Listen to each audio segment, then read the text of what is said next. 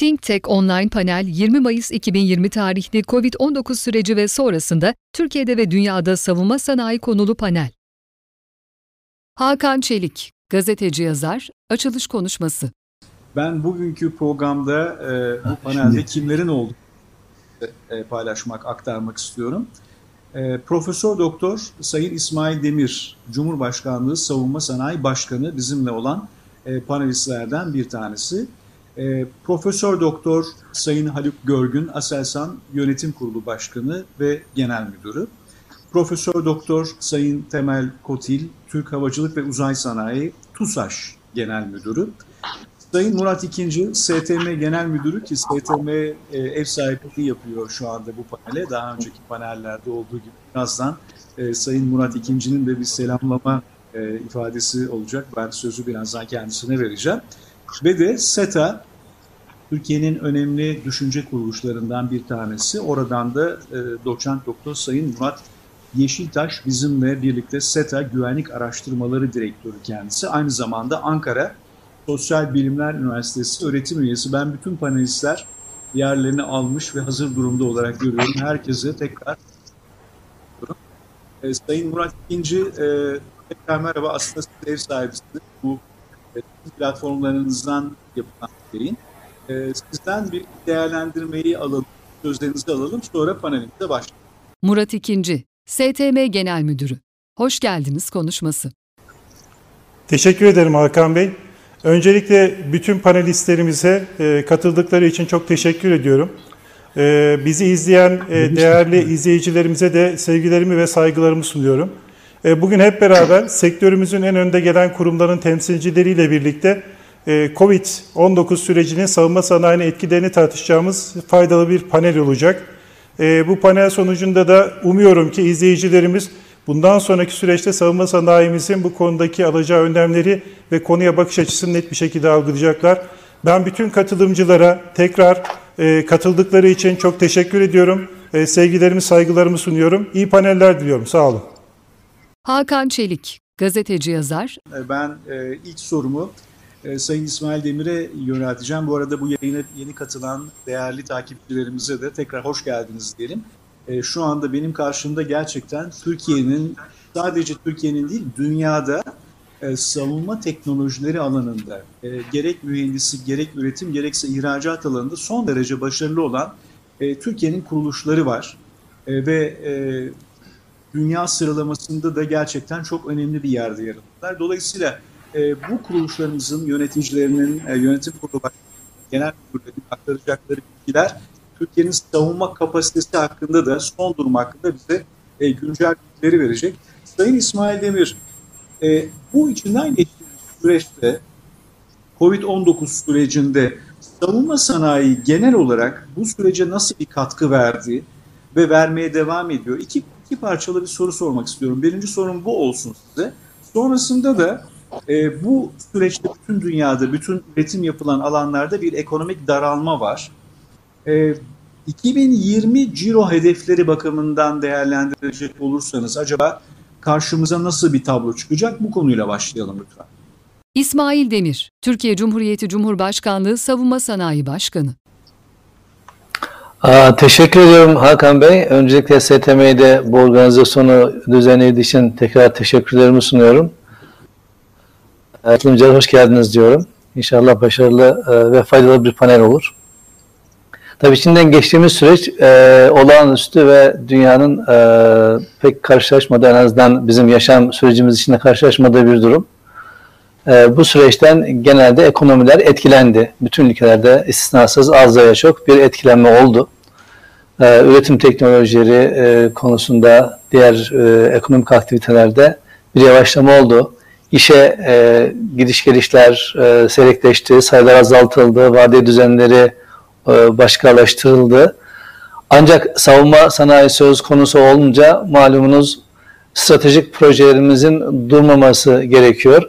Aynı zamanda ülkemizin içinden geçtiği süreçte sürekli olarak terörle mücadele, güney sınırlarımızdaki olaylar bunları e, düşündüğümüzde durmamız mümkün değil ve belirli tedbirleri tabii dikkatle alarak e, çalışan sayılarını vardiya usulü biraz seyrekleştirerek çalışmalar devam etti. Burada ana noktamız e, kritik alanlarda stratejik projelerimizin ve zamanlı olan, e, zamanı yakın olan projelerimizin özellikle aksamaması idi.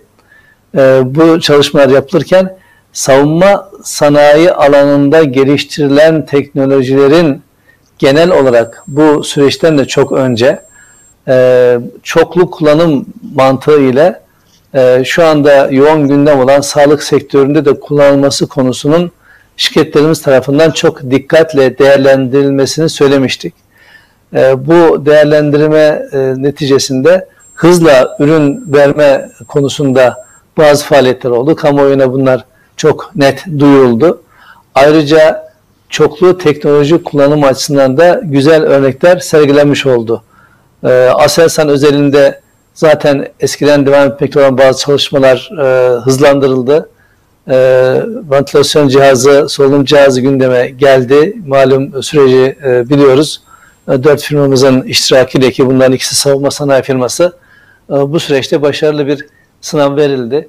Diğer e, taraftan e, gerek maske üretimi, gerek tanı kiti üretimi, gerek e, dezenfektan maske üretimi, ultraviyole cihazlarla e, dezenfekte işlemlerin yapılması, tanı cihazların üretilmesi gibi konularda da faaliyetler daha da hızlandırıldı. E, bu bir anlamda fırsat teşkil etti. Çoklu kullanım ve teknolojinin yeni alanlara uygulanması ile ilgili zaten devam etmekte olan çalışmaların hızlandırılması, kullanıma bir an önce verilmesi ve farkındalığın artırılması yönünden e, bir e, gerçekten olumlu adım oldu. Genel olarak etkiye geldiğimizde tabii ki e, her ne kadar biz stratejik projelerimizin aksamaması ile ilgili tedbirler alınması hususunda çok dikkatli olduğu isek de çalışma düzeninin yavaşlamasıyla beraber bazı tedbirler bu konuda da geldi. E, nihayetinde bizim hedeflerimize baktığımızda işte yıl sonu ciroları gibi e, konularda bunun çok fazla değişmeyeceği kanaatindeyiz. Çünkü projelerimizin e, yürütülmesi devam ediyor. Bazı kilometre taşlarına erişmekte biraz öteleme olabilir. Ama bunun yıl sonu ciro hedeflerine çok büyük oranda yansımasını beklemiyoruz. Küçük yüzdeler olabilir. Yüzde onlar civarında belki bir değişim şirketler bazında, her şirkette de bunun olması şart değil. Gözlenebilir. Ancak beklentimiz o ki e, ciro konusunda bir sıkıntımız olmayacak. Ayrıca bu süreçte yine bütün dünyada belki kartlar yeniden karılıyor, e, algılar yeniden şekilleniyor. Bu algıların şekillenme sürecinde Türkiye'nin dış ilişkiler bazında aldığı konum, verdiği destekler ülke imajımız açısından da olumlu bir e, katkı yapacak olduğundan e, ihracat faaliyetlerimizin de kısa dönemde olmasa bile uzun dönemde olumlu etkilenmesini bekliyoruz. Burada yapılan e, çalışmalar solunum cihazında olduğu gibi dünyada da dikkatle izlendi ve hızla bu konuda talepler gelmeye başladı. Çeşitli ülkelerden gerek yerel de üretim, gerek ortak üretim, gerek doğrudan tedarik konusunda da talepler gelmeye başladı. Bu da yine Türkiye'deki teknolojilerin sağlık alanında uygulanması konusunda tanınmaya vesile oldu. Bu adımla beraber arkası gelecek olan diğer e, sağlıkla e, ilgili e, ürünlerimizin ve cihazlarımızın da aynı ilgiyi görmesi açısından kapı açıcı e, bir etki oluşturacak diye bekliyoruz. Hakan Çelik, gazeteci yazar. Ee, çok teşekkür ederim efendim. Özellikle e, bu yıl sonu itibariyle ciro hedeflerine dair yaptığınız değerlendirme çok önemli. Büyük çok büyük bir değişiklik öngörülmüyor, beklenmiyor olmasının altını e, bir kere daha çizelim. E, bu arada hemen Haluk Bey'e sorumu yönelteceğim. E, Haluk Bey, Sayın İsmail Demir'in bıraktığı yerden isterseniz devam edelim. Türkiye'nin gerçekten mühendisesi, imkanları ve ilgi alanı itibariyle dünya çapında önemli kurumlarından birini yönetiyorsunuz. Yönetim Kurulu Başkanı ve Genel Müdürlüğü görevindesiniz. Türkiye'nin e, hayatın birçok alanındaki önemli avantajlarından biri son derece esnek ve hızlı hareket edebilmesi. Bu anlamda Türkiye'yi diğer ülkelerden daha farklılaştıran bir özelliğimiz var. Biz bu sağlık alanındaki e, cihazların üretim noktasında bu dönüşümü hızlı yaparak bunu aslında dünyaya da göstermiş olduk. Buradan e, özellikle sormak istiyorum size e, Haluk Bey, Sayın Haluk Görgün. Bu pandemi sürecinde kritik sağlık sistemlerinin geliştirilmesi noktasında Aselsan nasıl bir sorumluluk üstlendi? Siz neler yapıyorsunuz? Bu birinci e, sorum olsun. Diğer soru da yine bu süreçte e, savunma sanayinin geneli itibariyle bakıldığı zaman e, tehditler ve fırsatlar özellikle değerlendirildiğinde yeni pazar ve proje imkanlarını nasıl değerlendirdiğinizi merak ediyorum. İki, iki başlıklı sorum oldu size. Profesör Doktor Haluk Görgün, Aselsan Yönetim Kurulu Başkanı ve Genel Müdürü. Ee, tekrardan merhaba ee, Hakan Bey, ee, sevgili Sayın ba- e, Sayın Başkanım, değerli katılımcılar. Herkesi sevgi ve saygıyla selamlıyorum öncelikle. Ve bu e, güzel programa davet edilmiş olmaktan, burada olmaktan duyduğum memnuniyeti ifade etmek istiyorum. Ee, bizim e, son dönemdeki sağlık çalışmalarımız, özellikle biraz evvel Sayın Başkanımız da ifade etti, ventilatör cihazıyla 4-5 yıl önce ortaya koyduğu vizyonla e, Aselsan savunma sanayiinde elde ettiği birikimi, teknoloji, sistem, yenilikçi ürün geliştirme e, kabiliyetini, mühendislik yetkinliğini ve e, yüksek teknolojiye dayanan altyapısını sivil alanlara uygulama ile ilgili e, çalışmalara başlamıştı. Bunlar ulaşım, güvenlik, enerji ve sağlık e, alanlarıydı. E, bu e, sağlık alanındaki çalışmalarımızın e, biz Aselsan'da üç kategoride yürütmeye gayret gösteriyoruz. Aselsan'ın aslında şimdiye kadar özellikle sivil alanda yaptığı çalışmalar e, kendi öz kaynaklarından her sene ARGE'ye ayırdığı cirosunun yüzdelik payından ayırdığı payla geliştirdiği ve son dönemde ürünlere dönüştürdüğü, dönüştürmeye başardığı e, sistemlerden oluşuyor.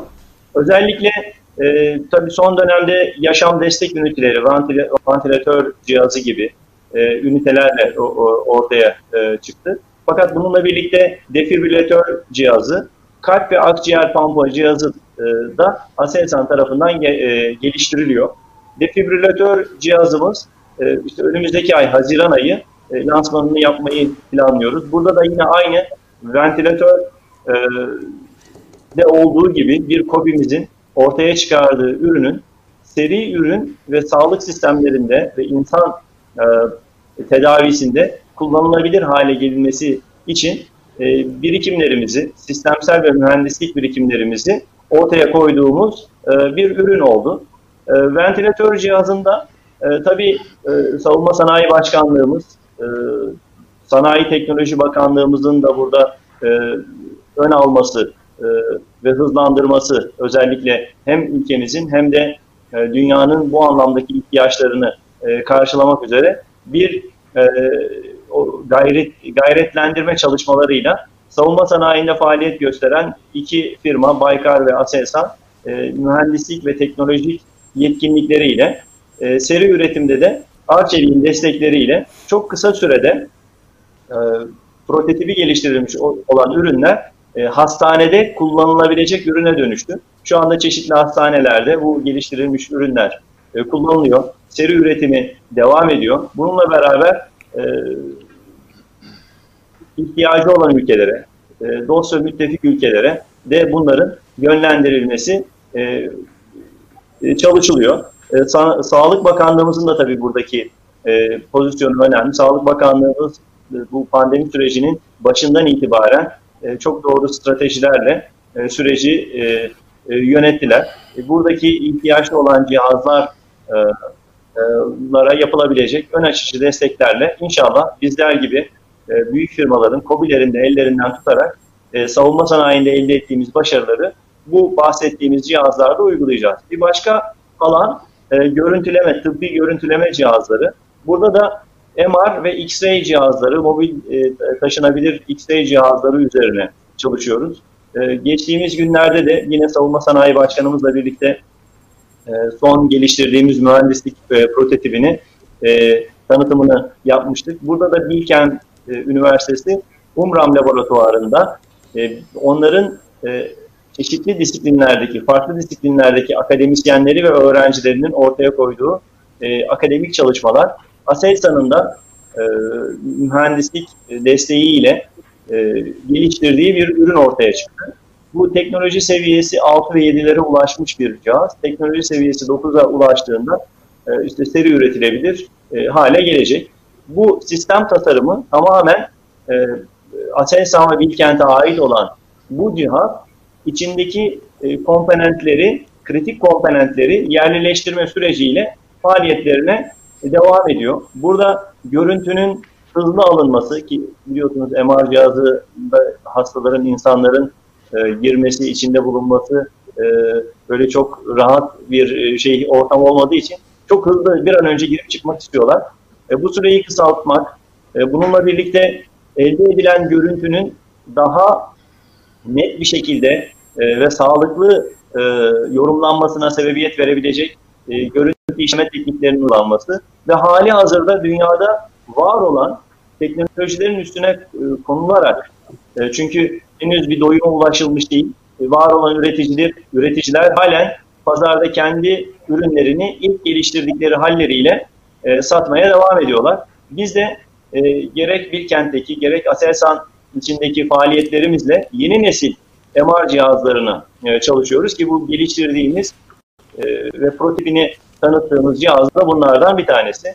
Mobil X-ray cihazları yine aynı şekilde prototipini e, çıkarmış durumdayız. Bir de üçüncü faaliyet alanı olarak in vitro e, tanı e, sistemleri üzerine çalışıyoruz. Burada son dönemde ortaya çıkan, gündemde olan virüslerin farklı yöntemlerle hızlı tespit edilebilmesi üzerine çalışmalar. Geliştirdiğimiz bir cihaz var. O cihazın şu anda bir üniversitede farklı e, virüslerle birlikte testleri yapılıyor. E, güzel haberleri biz alıyoruz. E, sizlerle paylaşılacak, paylaşılacak e, seviyeye geldiği zaman onu da e, memnuniyetle e, paylaşacağız. Bir yandan da bu çalışmalarımız e, devam ediyor. E, savunma e, sanayi ve e, bundan sonraki süreçlerle ilgiliydi sanırım e, ikinci sorunuz e, Hakan Bey. E, bu sağlık konusunda eğer şeyiniz oradan Pardon anlayamadım kesinlikle. Yeni, yeni projeler, yeni pazar imkanları var mıdır özellikle bu içinden geçtiğimiz zaman diliminde? E, bunları merak ediyorum. Aslında yeni projeler, yeni pazarlar, yeni ihracatlar. Ben şöyle bizim açımızdan Aselsan açısından yılın ilk dönemi ya ve bu pandemi süreci büyük bir e, bu yılın ilk dönemini de içeriyor. Bizim açımızdan çok e, verimli ve başarılı geçti ben birkaç e, şeye e, temas etmek istiyorum. E, örneğin e, şu andaki geçen seneye göre karşılaştırdığımızda yılın ilk dönemindeki hasılatımız e, %50'lere varan oranda artmış durumda. Yani geçen seneyle karşılaştırıldığında bu sene daha fazla teslimat, daha fazla hasılat elde ettik. Bizim e, büyüme istihdamımız da devam ediyor. Yılbaşı itibariyle bugüne kadar 650'ye yakın personel e, istihdam ettik. E, etmeye de devam ediyoruz. E, teknolojinin el verdiği imkanları kullanarak işte e, mülakatlarımızı, görüşmelerimizi son görüşmeye, kişiler birebir kontak görüşmeye e, ulaşana kadar bunlara da devam ediyoruz. İstihdama da devam ediyoruz. Bununla birlikte tabii Aselsan 5000'e yakın e, firmayla çalışıyor. E, onların e, tedarik süreçleri, onların onlarla yaptığımız e, ilişkiler, işbirlikler, yeni geliştireceğimiz iş modelleri bunları hep birlikte e, derleyip e, e, çalışıyoruz. Aldığımız kararları mutlaka, e, alabileceğimiz kararları mutlaka sirküle edip e, sektör için, kendimiz için en iyisini almaya gayret gösteriyoruz. Yılbaşından bugüne e, alt yüklenicilerimize e, ödediğimiz miktar 650 milyon doları geçti. Yani çok ciddi bir rakam bu. E, onların da e, bize teslimatları ve bizim de faaliyetlerimizi ve teslimatlarımızı aksatmayacak şekilde yine aynı şekilde devam ediyoruz. Yıl sonu açısından bakıldığında ise e, ben e, başkanımızın e, şeyi çok doğru. E, yani çok etkilenmeyeceğimizi görüyorum. E, belki çok e, ufak yüzdelerde olabilir ama emin adımlarla bu seneyi e, tamamlayacağımızı öngörüyorum. Biz bu süreçte yılbaşından itibaren hani ilerlediğimizi ve geliştiğimizi belki şu örnekler size verebilir. Şu örneklerle size söyleyebilirim. E, bir Asya Pasifik ülkesine su altı savunma sistemi sattık. Yaklaşık 10 milyon değer 10 milyon dolar e, civarında. Yani bu süreçte bunu yaptık. Bir e, NATO ülkesine, bir AB ülkesine bir silah sistemi sattık 2.2 milyon dolar civarında. NATO'ya yine NSPA üzerinden termal dürbün satışı yaptık. Başka bir AB NATO ülkesine elektrooptik e, e, sistemler sattık 3 milyon dolar civarında. Endonezya su altı akustik sistemi sattık. Bu 5 milyon dolar civarındaydı. Suudi Arabistan'a 2 milyon dolar civarında telsiz satışı yaptık. Azerbaycan'a yine elektrooptik satışlarımız var. Yani biz devam ediyoruz, üretiyoruz. Yeni pazarlar, e, yeni müşteriler, yeni işler. Çok şükür hamdolsun bir sıkıntımız yok. Hakan Çelik, gazeteci yazar, Şimdi e, genellikle e, buna benzer online paneller ve konferansları takip eden izleyicilerimiz bilirler. Bu süreçte çoğunlukla sorunlar, problemler dile getiriliyor, umutsuzluklardan bahsediliyor, kayıplardan ve zararlardan söz ediliyor. Biz bu panelimizde başladığımız andan itibaren doğrusu ben dinlediklerimden, anladıklarımdan e, çok e, moral buldum ve umutlandım. Hem Sayın İsmail Demir'in anlattıkları, hem sizin söyledikleriniz yani kalem kalem anlattığınız yeni fırsatlar, yeni pazarlar. Demek ki Türkiye'nin işçileri, mühendisleri, e, bu konuda akıl, fikir ve bilgi üreten insanlar ve sizler gibi değerli kuruluşlarımız e, bu süreci kriz dönemlerini, sorunlu dönemleri de bir fırsata çevirme noktasında bir irade ve bir beceri ortaya koyuyorlar. E, doğrusu panelimizin ilk dakikalarında e, umutlandım, mutlu oldum. Şimdi Temel Sayın Temel Kotil'e de sormak istiyorum. Sayın Kotil de e, çok deneyimli bir isim. E, farklı e, sektörlerde ve şu anda bulunduğumuz alanda. Efendim size de aslında ben aynı soruyu sormuş olayım. E, yani şöyle ki bu süreçte e, savunma sanayimiz açısından yaratılan tehdit ve fırsatlar değerlendirildiği zaman yeni pazar ve proje imkanlarını siz nasıl değerlendiriyorsunuz? Neler görüyorsunuz? Bu birinci sorum olsun. Diğeri de e, burada bu içinden geçtiğimiz süreçte uluslararası yeni bir ortam ortaya çıkarken ülkemizin teknolojik bağımsızlığı açısından bir yeni fırsat e, penceresi acaba aralanıyor olabilir mi Sayın Kotil? Profesör Doktor Temel Kotil, TUSAŞ Genel Müdürü. Evet, Hakan Bey teşekkür ediyorum. Başkanım iyi yayınlar. Ee, şimdi e, krizler tabii ki zaman hem fırsat hem de sıkıntı e, üretiyor. Çok insan dünyada öldü, ülkemize de rahmetli oldu. Hepsine Allah rahmet etsin diyelim. Üzücü bir durum. Ama Lokman Hekim'in bir sözü var. Önce onu söylemek istiyorum. O zaman da veba mikrobu vardı zaten. Ee, sözü şu, bu şeyde e, vebadan korkmayın ama tedbirinizi alın. Yani biz bu e, Covid'den korkmayalım fakat tedbirimizi almamız gerekiyor. E, başkanımın e, çok iyi bilir onu. Biz birinci günden beri şirket olarak maksimum tedbir aldık. Hakan Bey dünya değişti. Bunu kabul etmek gerekiyor. Yeni bir dünya düzeni var bu yeni dünya düzeninde şirketler bir kere e, çok düzgün olmak zorundalar. Çalışanın sağlığına dikkat etmeleri gerekiyor. Ondan sonra işlerin daha verimli yapmaları gerekiyor. Yeni teknoloji kullanmaları gerekiyor. Şimdi mesela mühendisleri biz uzaktan çalıştırmak için dünyada ne son teknoloji varsa biz onlara şu anda sahip oluyoruz. Yani kocaman bilgisayar e, bizim ofiste duruyor, uzakta görüntüsü gidiyor. Böylece isterseniz gezerken biz her tarafta çalışabiliyorsunuz. Kısası şu, e, bu e, Covid e, herkese çok şey öğretti, temel kodlara çok şey öğretti. Tedbir alacağız ama çalışacağız. E, Allah'a şükür e, birinci günden beri bir mesai kaybımız yok bizim. E, şöyle çalışanlara bir araya geldik. Dedik ki biz yöneticiler bir aylık e, iznimizi şirkete bağışladık. İzin olarak aslında çalışarak iznimizi yaptık. E, diğer çalışanlarımıza dedik ki siz e, iki hafta evde kalıyorsunuz. Öbür grup iki hafta geliyor, iki hafta gidiyorsunuz. Böyle iki ay tamamladık. Ve dolayısıyla e, TUSAŞ iznini evinde geçirdi. Dolayısıyla 2020 mesaisinden şu anda bir kaybımız yok. Elhamdülillah. Ve 1 Haziran itibariyle de başlayınca tam olarak başlayacağız. Fakat tabii bu sefer başkanım az önce söyledi ikili var diye e, posta usulü çalışmaya başlıyoruz. Saat 8'de başlayacağız. Bir e, A grubumuz 4'te evine gidecek. B grubumuz 4'te gelecek. Öbürü de 12'de gidecek. Böyle aramızda bir anlaşma yaptık. Dolayısıyla 2020 e, mesaisinden, adam saatinden e, agame bir kaybımız yok. Şimdi 2020'de TUSAŞ e, tabii bütçemizi yaptığımız zaman Covid yoktu ortada. İnşallah da çok çabuk gider de hiç da gelmez e, dünyaya.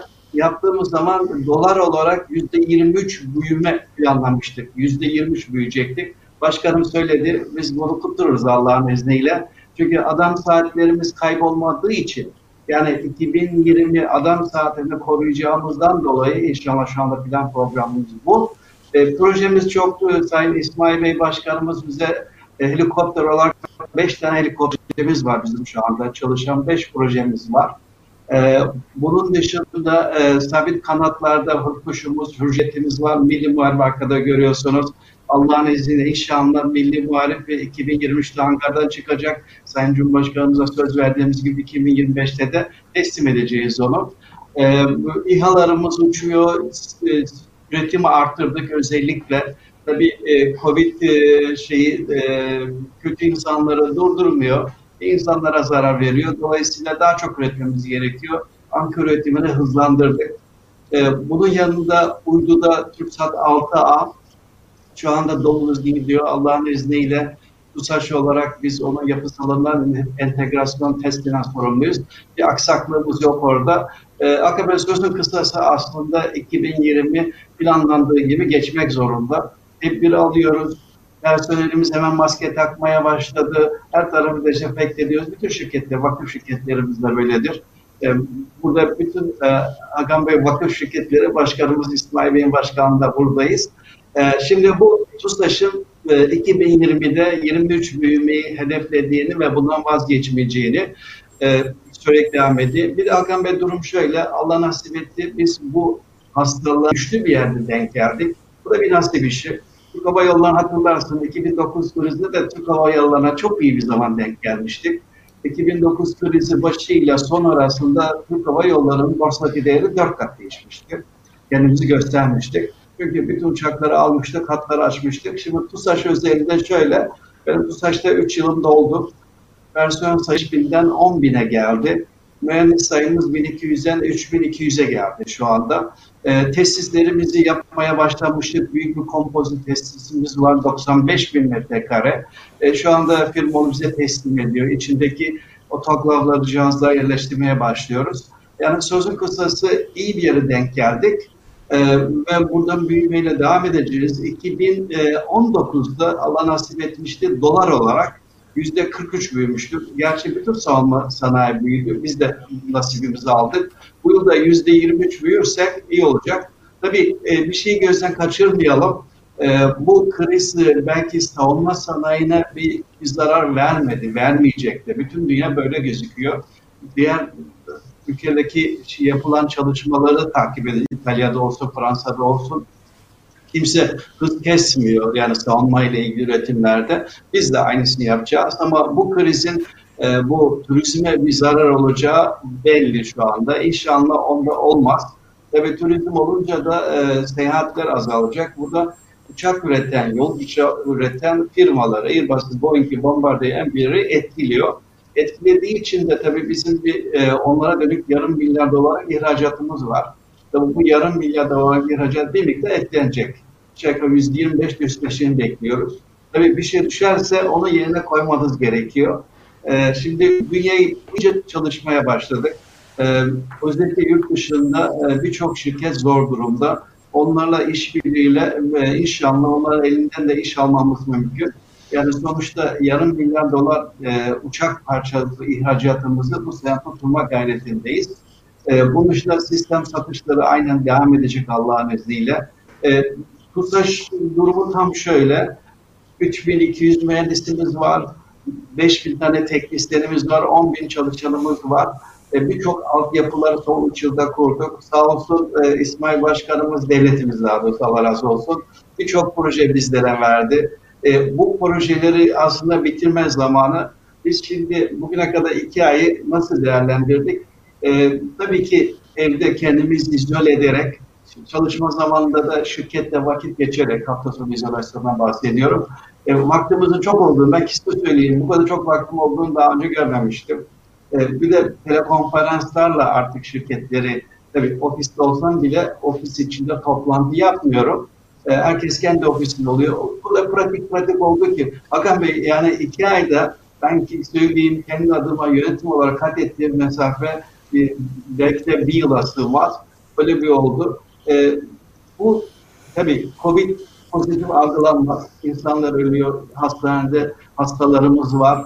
Tabii ki teknoloji şirketi olarak bu e, COBİ'lere biz de, yardımcı oluyoruz. Solunum cihazları konusunda test eden bir firma vardı, ona destek verdik. Bunların hepsi baki.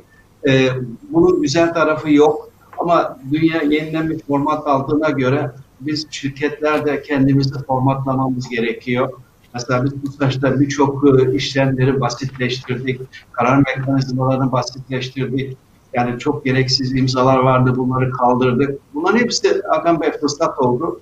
Ee, ne kadar sürer ben bilemeyeceğim. Ustası değilim, uzmanı değilim, şu gün bilecek diye. Ama 1 Haziran'da Allah'ın izniyle tam mesaiye başlıyoruz. Ee, son iki ay yarım mesaiye gittik. Yarım mesai giderken de sağ olsun çalışanlarımız, yöneticilerimiz izinlerini kullandılar. Yıl sonu başa başa getiririz çalışma saatleri. Ama verimlilik Allah nasip eder.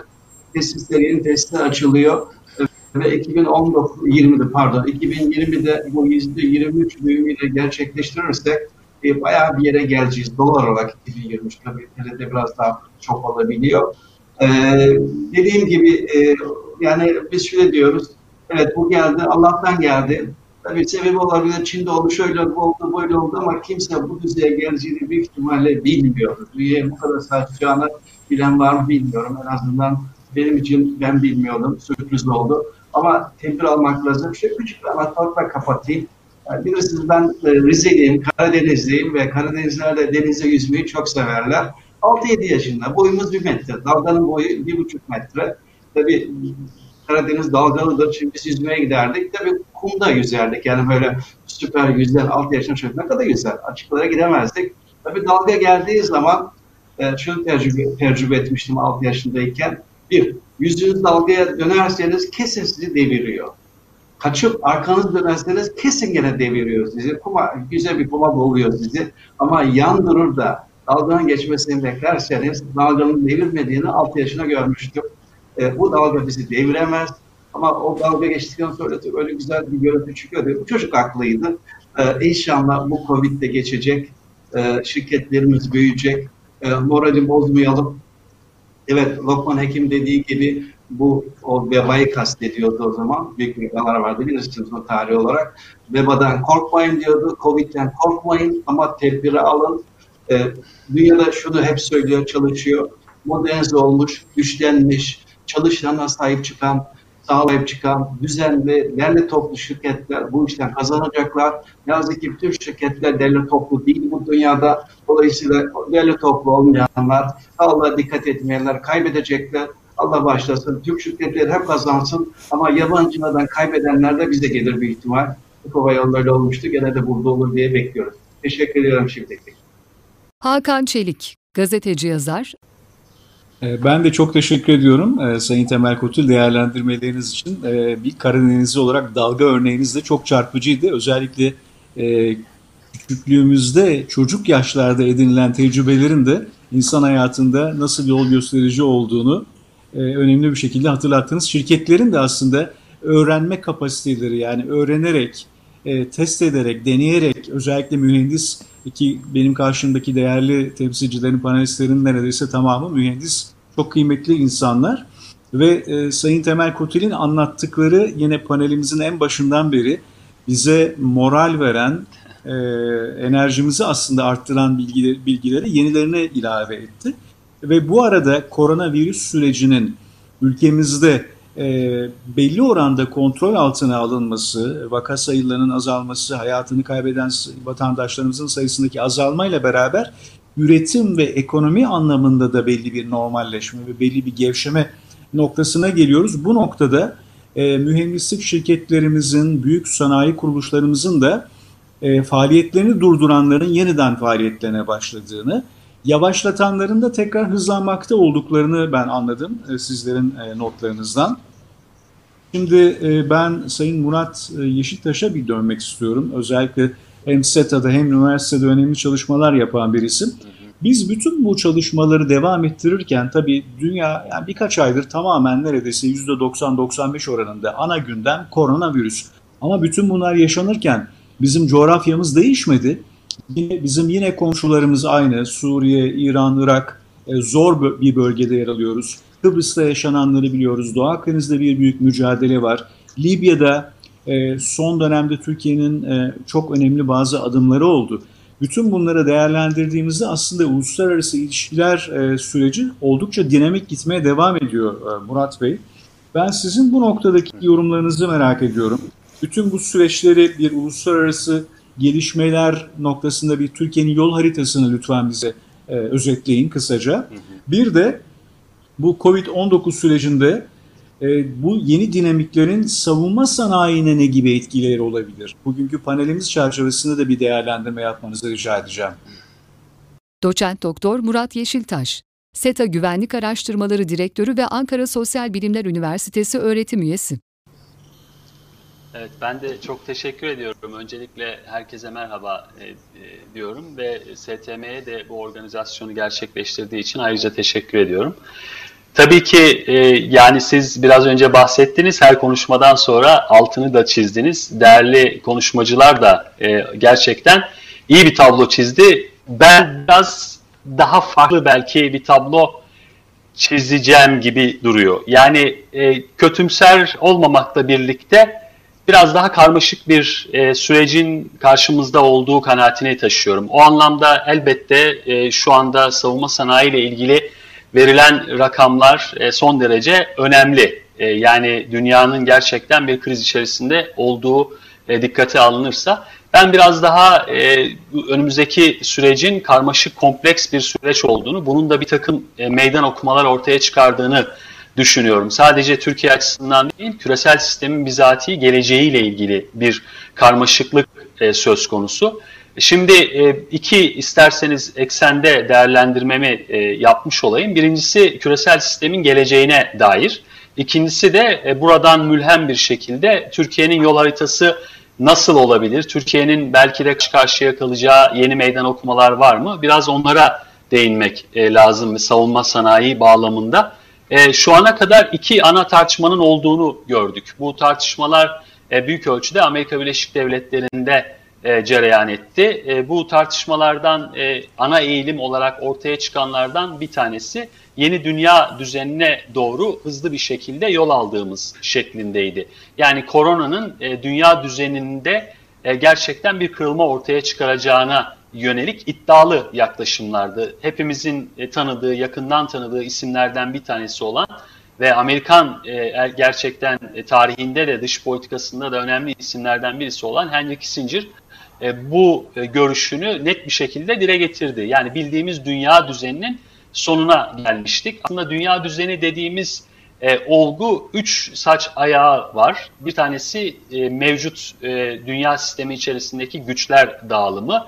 Bunun üzerine inşa edilen ekonomik e, sistem ve elbette e, uluslararası kurumların bu düzeni e, bir tür sürdürmesi yani sütunlarını oluşturuyor. Dolayısıyla birinci eksende bir tür dünya düzeninin sona erdiğini, Amerikan e, hegemonyasının Çin'e devrinin söz konusu olduğunu, Çin'in de yeni bir hegemon olarak ortaya çıkacağını iddia eden dönüşümcü eksen vardı. İkinci eksen de e, dünya düzeninin değişmeyeceğini sadece bazı parametrelerinde hızlı bir değişim sürecine gireceğimizi söyleyenler vardı. Yani temel olarak iki ana eksen burada da Amerika Birleşik Devletleri ile Çin arasında yeni bir küresel rekabetin ortaya çıkaracağını söyleyen e, vardı. Aslında bu iki yaklaşım da bence dünya sistemine dair koronanın ortaya çıkaracağı etkiyi tanımlamakta yeterli değiller. Zaten dünya düzeninde, uluslararası sistemde çok ciddi bir değişim ve dönüşüm söz konusuydu ve bu korona ile birlikte olmadı. Korona belki bu ortaya çıkan değişim ve dönüşüm sürecini önemli ölçüde e, hızlandırdı, tetikledi ve derinleştirdi. Peki yeni bir karakter karşımıza çıkacak mı dünya düzeniyle ilgili? Bu soru önemli. Hakikaten uluslararası ilişkilerde de bunu tahmin etmek yani bir tür geleceğe yönelik bir uzgörü bir gelecek bakış açısı ortaya koymak son derece önemlidir. Ben bu anlamda yeni bir karakterin ortaya çıktığını ve önümüzdeki günlerde, önümüzdeki yıllarda bu karakterin kendisini daha belirgin bir hale büründüreceğini düşünüyorum. Ne bunlar peki? Bir kere e, yani ne Amerikan tek kutupluluğu ne de Çin ile Amerika Birleşik Devletleri arasında e, cereyan edecek bir çift kutuplu dünya söz konusu olacak. Genellikle e, tasvirler bu yönde. Ben daha çok katmanlı ve çok boyu e, çok daha kutuplu bir dünya sisteminin doğmakta olduğunu düşünüyorum. Çok katmanlılıktan kasıt şu. Hem olgular düzeyinde örneğin güvenlik olgusu, savunma sanayi olgusu çok katmanlı hem de aktörler düzeyinde çok katmanlı. Bu dünya siyasetini çok kutuplu hale getirecek. Bu yüzden biraz daha karmaşık. İkincisi yeni yükselen güçler. Bu olgu da aslında yeni değildi. Son 10 yıldır görmüştük bu olguyu ki e, bu olgulardan bir tanesi örneğin yükselen güç tasviri bakımından Hindistan hep ön planda çıkan bir aktör olacak olurdu. 2030'larla birlikte Hindistan'ın muhtemelen nüfusunun Çin'in nüfusunu geçmesi söz konusu olacak. Dolayısıyla yükselen güçler çeşitlenmesi söz konusu. Türkiye'de bu güçlerden bir tanesi. Yani BRICS gibi, MIKTA gibi birçok farklı oluşum var ve bu yükselen güçler stratejik ekonomileri bakımından, askeri güçleri bakımından, ekonomik güçleri bakımından sistemde özgür ağırlıkları daha fazla artmaya başlayan ülkeler olmaya başladılar. Üçüncü yeni karakter güvenlik mimarisi, küresel güvenlik mimarisi. İşte tam da bu noktada bence çok dikkatli olması lazım. Türkiye'nin çok iyi okuması lazım bu yeni güvenlik mimarisini. Çünkü gerçekten çok kompleks bir durum e, olarak karşımıza çıkıyor. Bir kere jeopolitiğin boyutu artık değişti. Toprak temelli jeopolitikten uzay temelli jeopolitiğe geçtik. Bu yine ülkemizde gerçekten çok iyi çalışılması gerekir. Önümüzdeki dönemlerde caydırıcılığın artık konvansiyonel e, ölçekte e, uzay temelli, uzay ölçekli bir noktaya doğru gitmesi söz konusu olacak. Şu anda bu kabiliyeti gerçekleştiren ve bu kabiliyete ulaşan çok az ülke var. Birkaç tane ülke var. Belki de artık hava savunma sistemlerinin, e, saldırı sistemlerinin uzaydan fırlatılabileceği ki bu da mümkün. Öyle bir döneme gireceğiz. Dolayısıyla jeopolitiğin katmanları değişti. Yine bu güvenlik mimarisinde savaşın karakteri değişti. Artık 5. nesil savaşlardan bahsediyoruz. Artık büyük e, kuvvetlerle, e, büyük unsurlarla konvansiyonel savaş tarzı ortadan kalkmış durumda. Her bir alanınızı güvenli hale getirmek zorundasınız. Bilginizi, elektrik altyapınızı, su altyapınızı, e, bütün e, ülkenin kritik altyapılarını güvenli hale getirmek zorundasınız.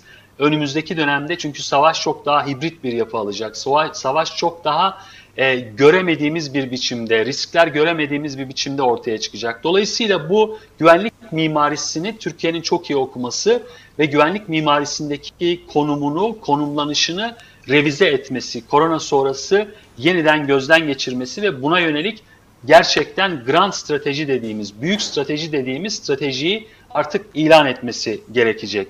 Bence bir dördüncü özellik de şu yeni karakteri küresel sistemin artık aktörler stratejik noktalarda otonomi arayışına girdiler. Türkiye çok güzel örneklerden bir tanesi.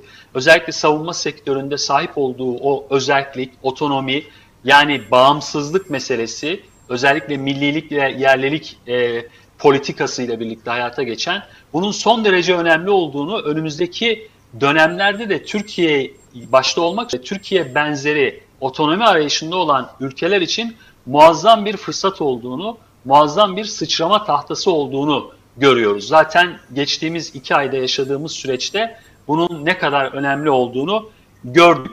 Belki şuraya da dikkat çekmek lazım. Yeni gelen dünya normun az olduğu bir dünya. Yani kurallar artık daha gevşek. Kurallar gevşek aslında zaten kurallar bozulmuştu. Amerika Birleşik Devletleri Irak'ı hukuka uygun bir şekilde e, işgal etmedi. Ya da Amerika Birleşik Devletleri PYD'ye uluslararası hukukun kurallarını dikkate alarak zaten e, yardım yapmıyor. Dolayısıyla normlar zaten e, ciddi anlamda e, kaybetmişti. Şimdi daha fazla etkisini kaybetmeye başladı. Küresel norm dediğimiz liberal dünya düzeninin mütemmim cüzü olan norm artık çok zayıfladı. Buna mukabil yeni normlar var. Çin örneğin kendi normunu üretmeye çalışıyor. Ekonomi politikasını yeni bir normla inşa etmeye çalışıyor. Beğenin veya beğenmeyin. Rusya kendi normunu üretmeye çalışıyor. Yükselen güçler kendi normlarını üretmeye çalışıyor. Türkiye örneğin sistemin değişmesi yönünde bir baskı ortaya koymuş durumda. Sayın Cumhurbaşkanı'nın dünya beşten büyüktür ifadesi aslında bu norm arayışının daha doğrusu yeni bir norm üretmenin, normalleşmenin arayışı aslında ve bu yeni dönemde bence Türkiye'nin küresel manifestosunu teşkil edecek bir felsefe bile ortaya çıkarabilir. Son olarak da e, tabii ki e, vaktimi de aşmak istemem. E, jeopolitik rekabet e, trendler ve askeri trendlere bakmak lazım yeni dönemde. AB merkezli bir kutuplaşmayı ben olası görüyorum. Bu anlamda Çin'in e, bu dönemde yükseliş trendini daha agresif, daha mütecaviz bir şekilde ortaya koyması ve Asya Pasifik'te Amerika karşıtı dengeleme arayışına gitmesi söz konusu olacak koronadan sonra. Yine e, Amerika Birleşik Devletleri'nin buna karşı Trump'ın seçilip seçilmeyeceğine bağlı olarak bir tür çevrelemeyi Asya Pasifik'e, Asya pivot dedikleri stratejinin daha sert bir şekilde ortaya çıkması, temayüz etmesi söz konusu olacak. Rusya'nın bence mütecaviz tavrı artacak ve yeni Rusya dediği mücavir coğrafyada, yakın çevre dediği coğrafya daha agresif bir politikaya yönelecek Rusya. Bu bazı ülkeleri bazı ülkeleri daha fazla istikrarsızlaştırması anlamına gelebilir. Türkiye'nin gözü ve kulağı Güney Kafkasya'ya, Ukrayna hattına ve e, Doğu Avrupa'ya odaklanması gerekecek bu anlamda. Avrupa istikrardan uzak bir jeopolitik e, yıpranma dönemine girebilir. Bunun emareleri zaten vardı. Brexit bunu ortaya çıkarmıştı. Şimdi yeni bir durum Covid sonrası ortaya çıkabilir. Avrupa'da bir tür bağların zayıflaması söz konusu olabilir. Bunu da Türkiye'yi yakından etkileyecek bir durum bu. Bir de tabii son olarak bizim mücavir coğrafyada karşı karşıya kaldığımız riskler çok çetrefilli sorunlar. Ee, gerçekten çok büyük meydan okumalar. Orta Doğu'yu da bu anlamda sıkıntılı bir süreç bekliyor e, Covid sonrası dönemde. Yani özet olarak yeni dönemde daha çetin bir uluslararası ortam söz konusu, daha kısıtlayıcı bir güvenlik çevresi söz konusu. Bu Türkiye gibi bu dönemi gelene kadar önemli kapasite geliştirme aşamasından geçmiş ülkeler için bir fırsat. Dolayısıyla ben Türkiye'nin yeni dönemde e, Covid dönemi açısından daha avantajlı yanları olduğu kanaatindeyim. Savunma sanayisi bunlardan bir tanesi ve muhtemeldir ki Türkiye'nin bu çetrefilli güvenlik ortamında daha sağlam bir şekilde mukavemet oluşturmasını ve göstermesini sağlayacaktır diye düşünüyorum. Hakan Çelik, gazeteci yazar. Ee, Murat Bey e, çok e, aslında uzun uzun anlatılabilecek bir konuyu çok net bir şekilde özetlediniz ve bu yaptığınız özette de şu görünüyor. Yani bu bütün zorluklar ve meydan okumalar çerçevesinde Türkiye'nin güçlü ve istikrarlı bir şekilde e, büyümek, e, savunma sanayinde önemli atılımlarına devam etmek ve gelişmekten başka da bir e, pek bir çaresi yok. Bu içinde bulunduğumuz özellikle coğrafyada sanırım en önemli avantajlardan biri lider düzeyinde. Yani Sayın Cumhurbaşkanı'nın en başından bu yana savunma alanındaki gelişmelere sahip çıkması, bir vizyon ortaya koyması, ilgili kurumları yeniden yapılandırılması, yapılandırması, Sayın İsmail Demir'in e, başkanlığını yürüttüğü Savunma Sanayi Başkanlığı'nın bu konudaki öncü rolü, e, ilgili kurumları e, motive ediyor ve koordine ediyor olması, Türkiye'de ben bütün bütünlüklü bir yaklaşım ortaya konduğunu görüyorum. Ki son dönemde üretim kapasitesindeki artış ülkemizin, şirket kuruluşlarımızın ve de ihracat başarısı Az önce hem Sayın Haluk Görgün hem de Sayın Temel Kotil anlattılar. Farklı branşlarda, disiplinlerdeki yeni atılımlar, yeni teknolojiler e, gerçekten e, bizim bu döneme çok daha dikkatli hazırlandığımızı ortaya koyuyor. Dediğiniz gibi Amerika Birleşik Devletleri Başkanı geçenlerde de uzay kuvvetlerinin lansmanını yaptığı Oval Ofis'te e, bu konudaki yarışın da çok hızlı bir şekilde uzaya taşınabileceğine dair bir işaret olarak değerlendirildi. Ben hemen şimdi Sayın Murat İkinci'ye dönmek istiyorum. STM Genel Müdürü. Bu arada e, internette, YouTube'da bizi izlemeye başlayan e, yeni katılanlar olduysa onlara da merhaba diyelim. E, umarım e, keyifli dakikalar, bilgilendirici dakikalar geçiriyorlardır. STM'ye bağlı olan STM Think Tank hesabından, YouTube hesabından bu yayını takip etmek mümkün. Murat Bey, özellikle bu süreçte, salgın sürecinde savunma sanayi açısından e, ne demiştik az önce? Tehditler ve fırsatları değerlendirdiğimiz zaman yeni pazar ve proje imkanları var mıdır diye sormuştum ben diğer e, panelistlere. Aynı soruyu size de sorayım. Bu birinci sorum olsun. Çünkü siz de e, deniz sistemleri, denizaltılar, milgem ve diğer alanlarda gerçekten e, çok önemli bir mühendislik e, kapasitesi ortaya koyan çok önemli bir kurulu. Bir taraftan da e, bunun yanı sıra ülkemizin teknolojik bağımsızlığı için acaba yeni bir fırsat yaratılabilir mi? İçinden geçtiğimiz bu süreçte bunları değerlendirmenizi rica edeceğim. Murat Ekinci, STM Genel Müdürü. Çok teşekkür ediyorum. E, bütün panelistlere ve bütün izleyicilerimize tekrar merhabalar diliyorum. Ee, Hakan Bey, aslında Covid-19'la beraber e, dünyanın genelini ilgilendiren büyük bir biyolojik felaketi hep beraber yaşıyoruz. Covid-19 salgını sadece bir sağlık problemi olarak küresel ölçekte bir tehdit olarak karşımıza çıkmıyor. Aynı zamanda bunun ekonomik, toplumsal, siyasi, savunma ve siber güvenlik alanında da etkilerini bütün toplumlar yakinen izliyorlar. Savunma sektörünü de aslında bu işin merkezine koyan konulardan bir tanesi de bu tehdit unsuru. Klasik anlamda düşündüğümüzde fiziki olarak almış olduğumuz önlemlerin toplumumuzun huzur ve refahını devam ettirme konusunda yeterli olmadığını bize Covid salgını net bir şekilde gösterdi.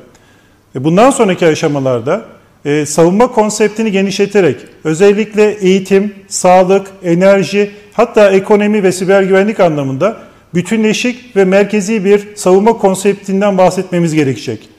Bu savunma konseptiyle beraber aslında savunma sanayinde geliştirmiş olduğumuz e, altyapımız, insan gücümüz, teknolojilerimiz ve bunların getirdiği bütün e, artılardan e, diğer sektörlerde de faydalanma gerekli ortaya çıkıyor. E, konuşmamızın başında Sayın Başkanımın da özellikle belirttiği çifte kullanım hususu Türkiye açısından çok önemli bir husus.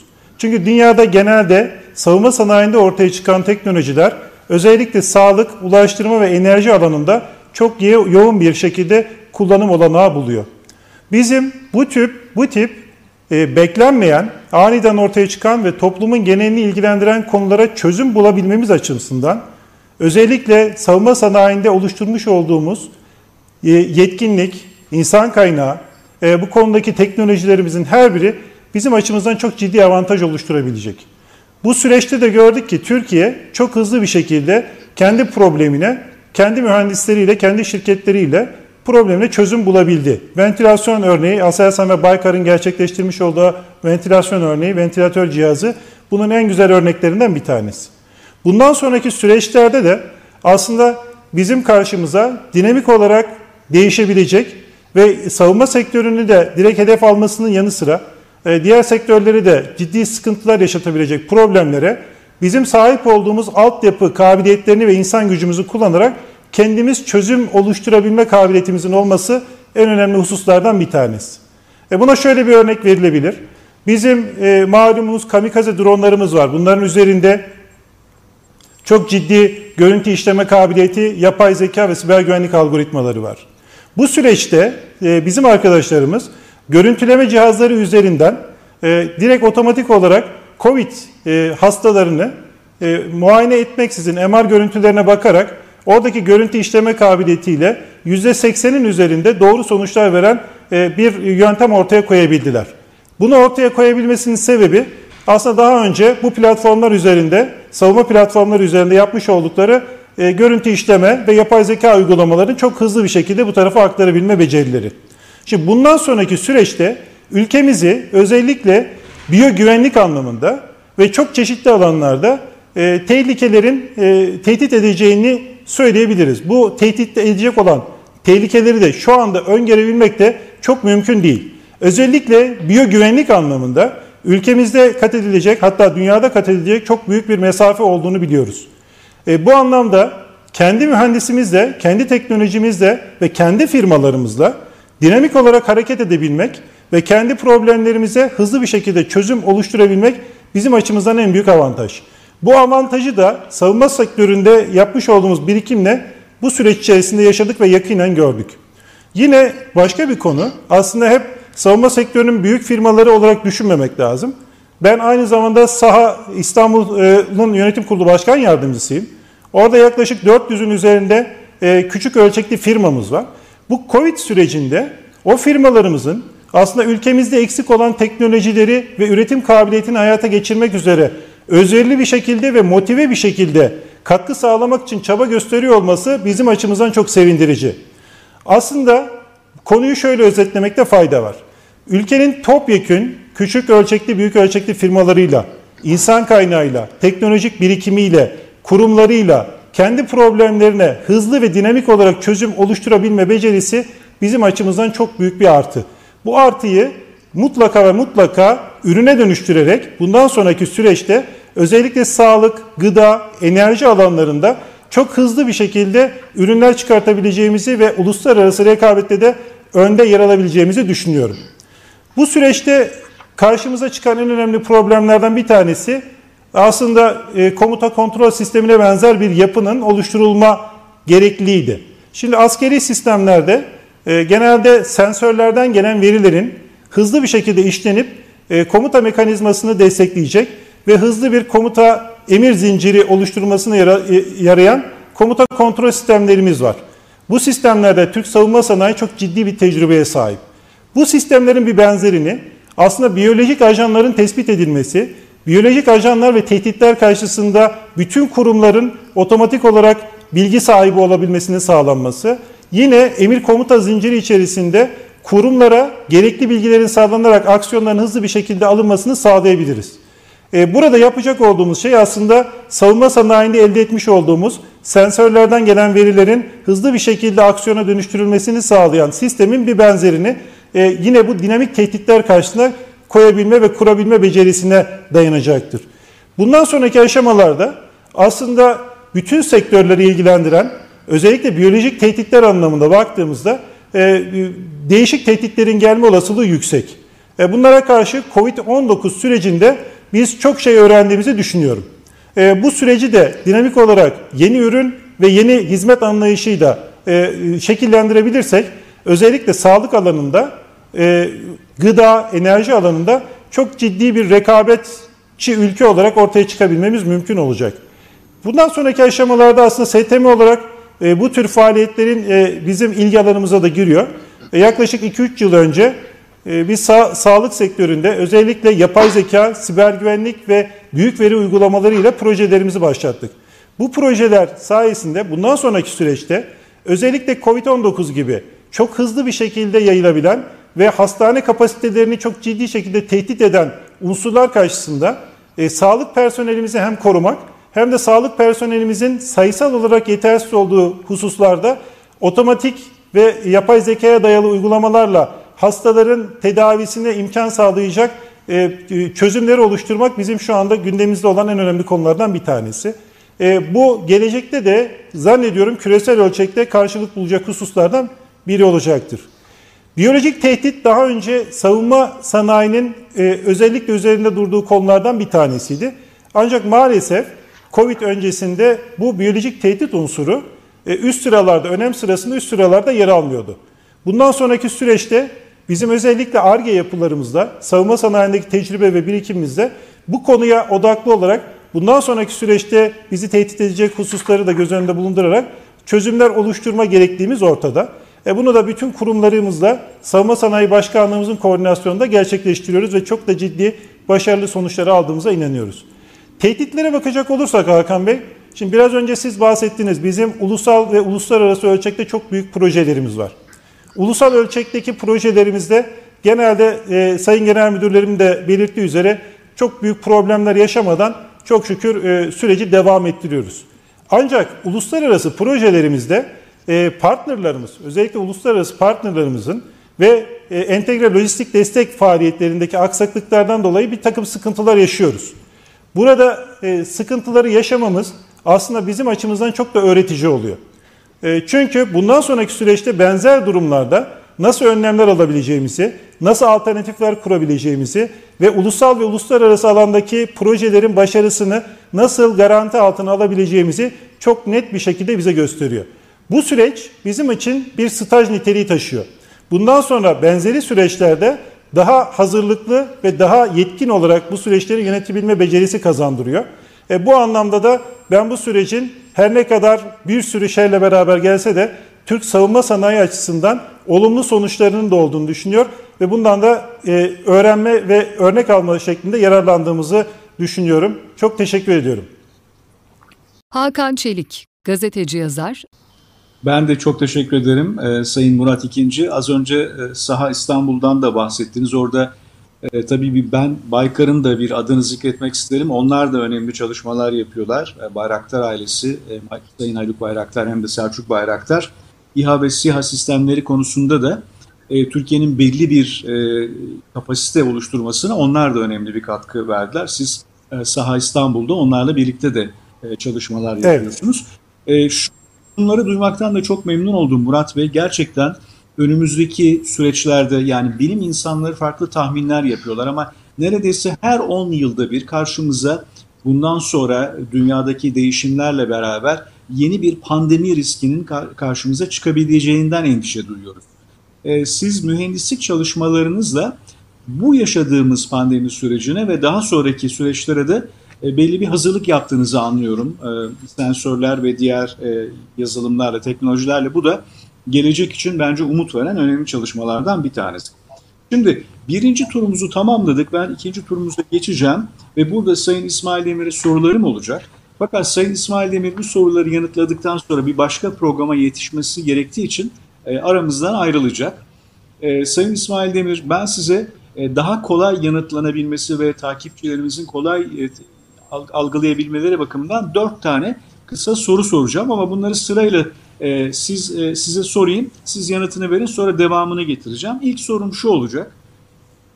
Savunma sanayinde özellikle ihracatta e, Çin'in alternatifi olarak e, baktığımızda Türkiye'nin bir pazar arttırımı beklentisi söz konusu olabilir mi?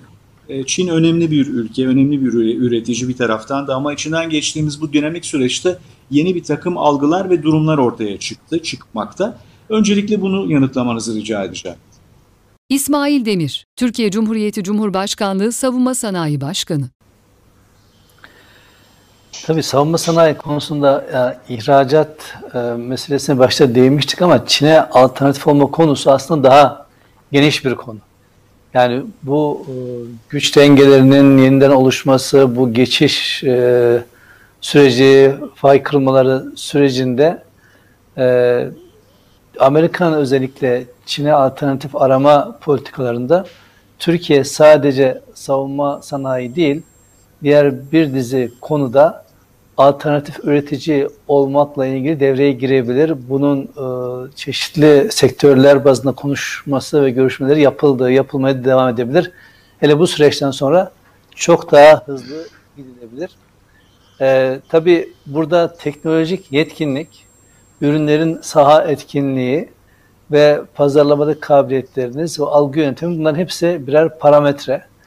E, bu açıdan Türkiye zaten Çin'in e, yerini doldurmaktan da öte bir oyuncu olarak dünya piyasasında daha fazla görülmeye başladı ve özellikle ürün performansları ile ilgili e, kendi kullanımımızda hareket alanında gösterilen başarılar dünyanın da dikkatini çekmeye başladı.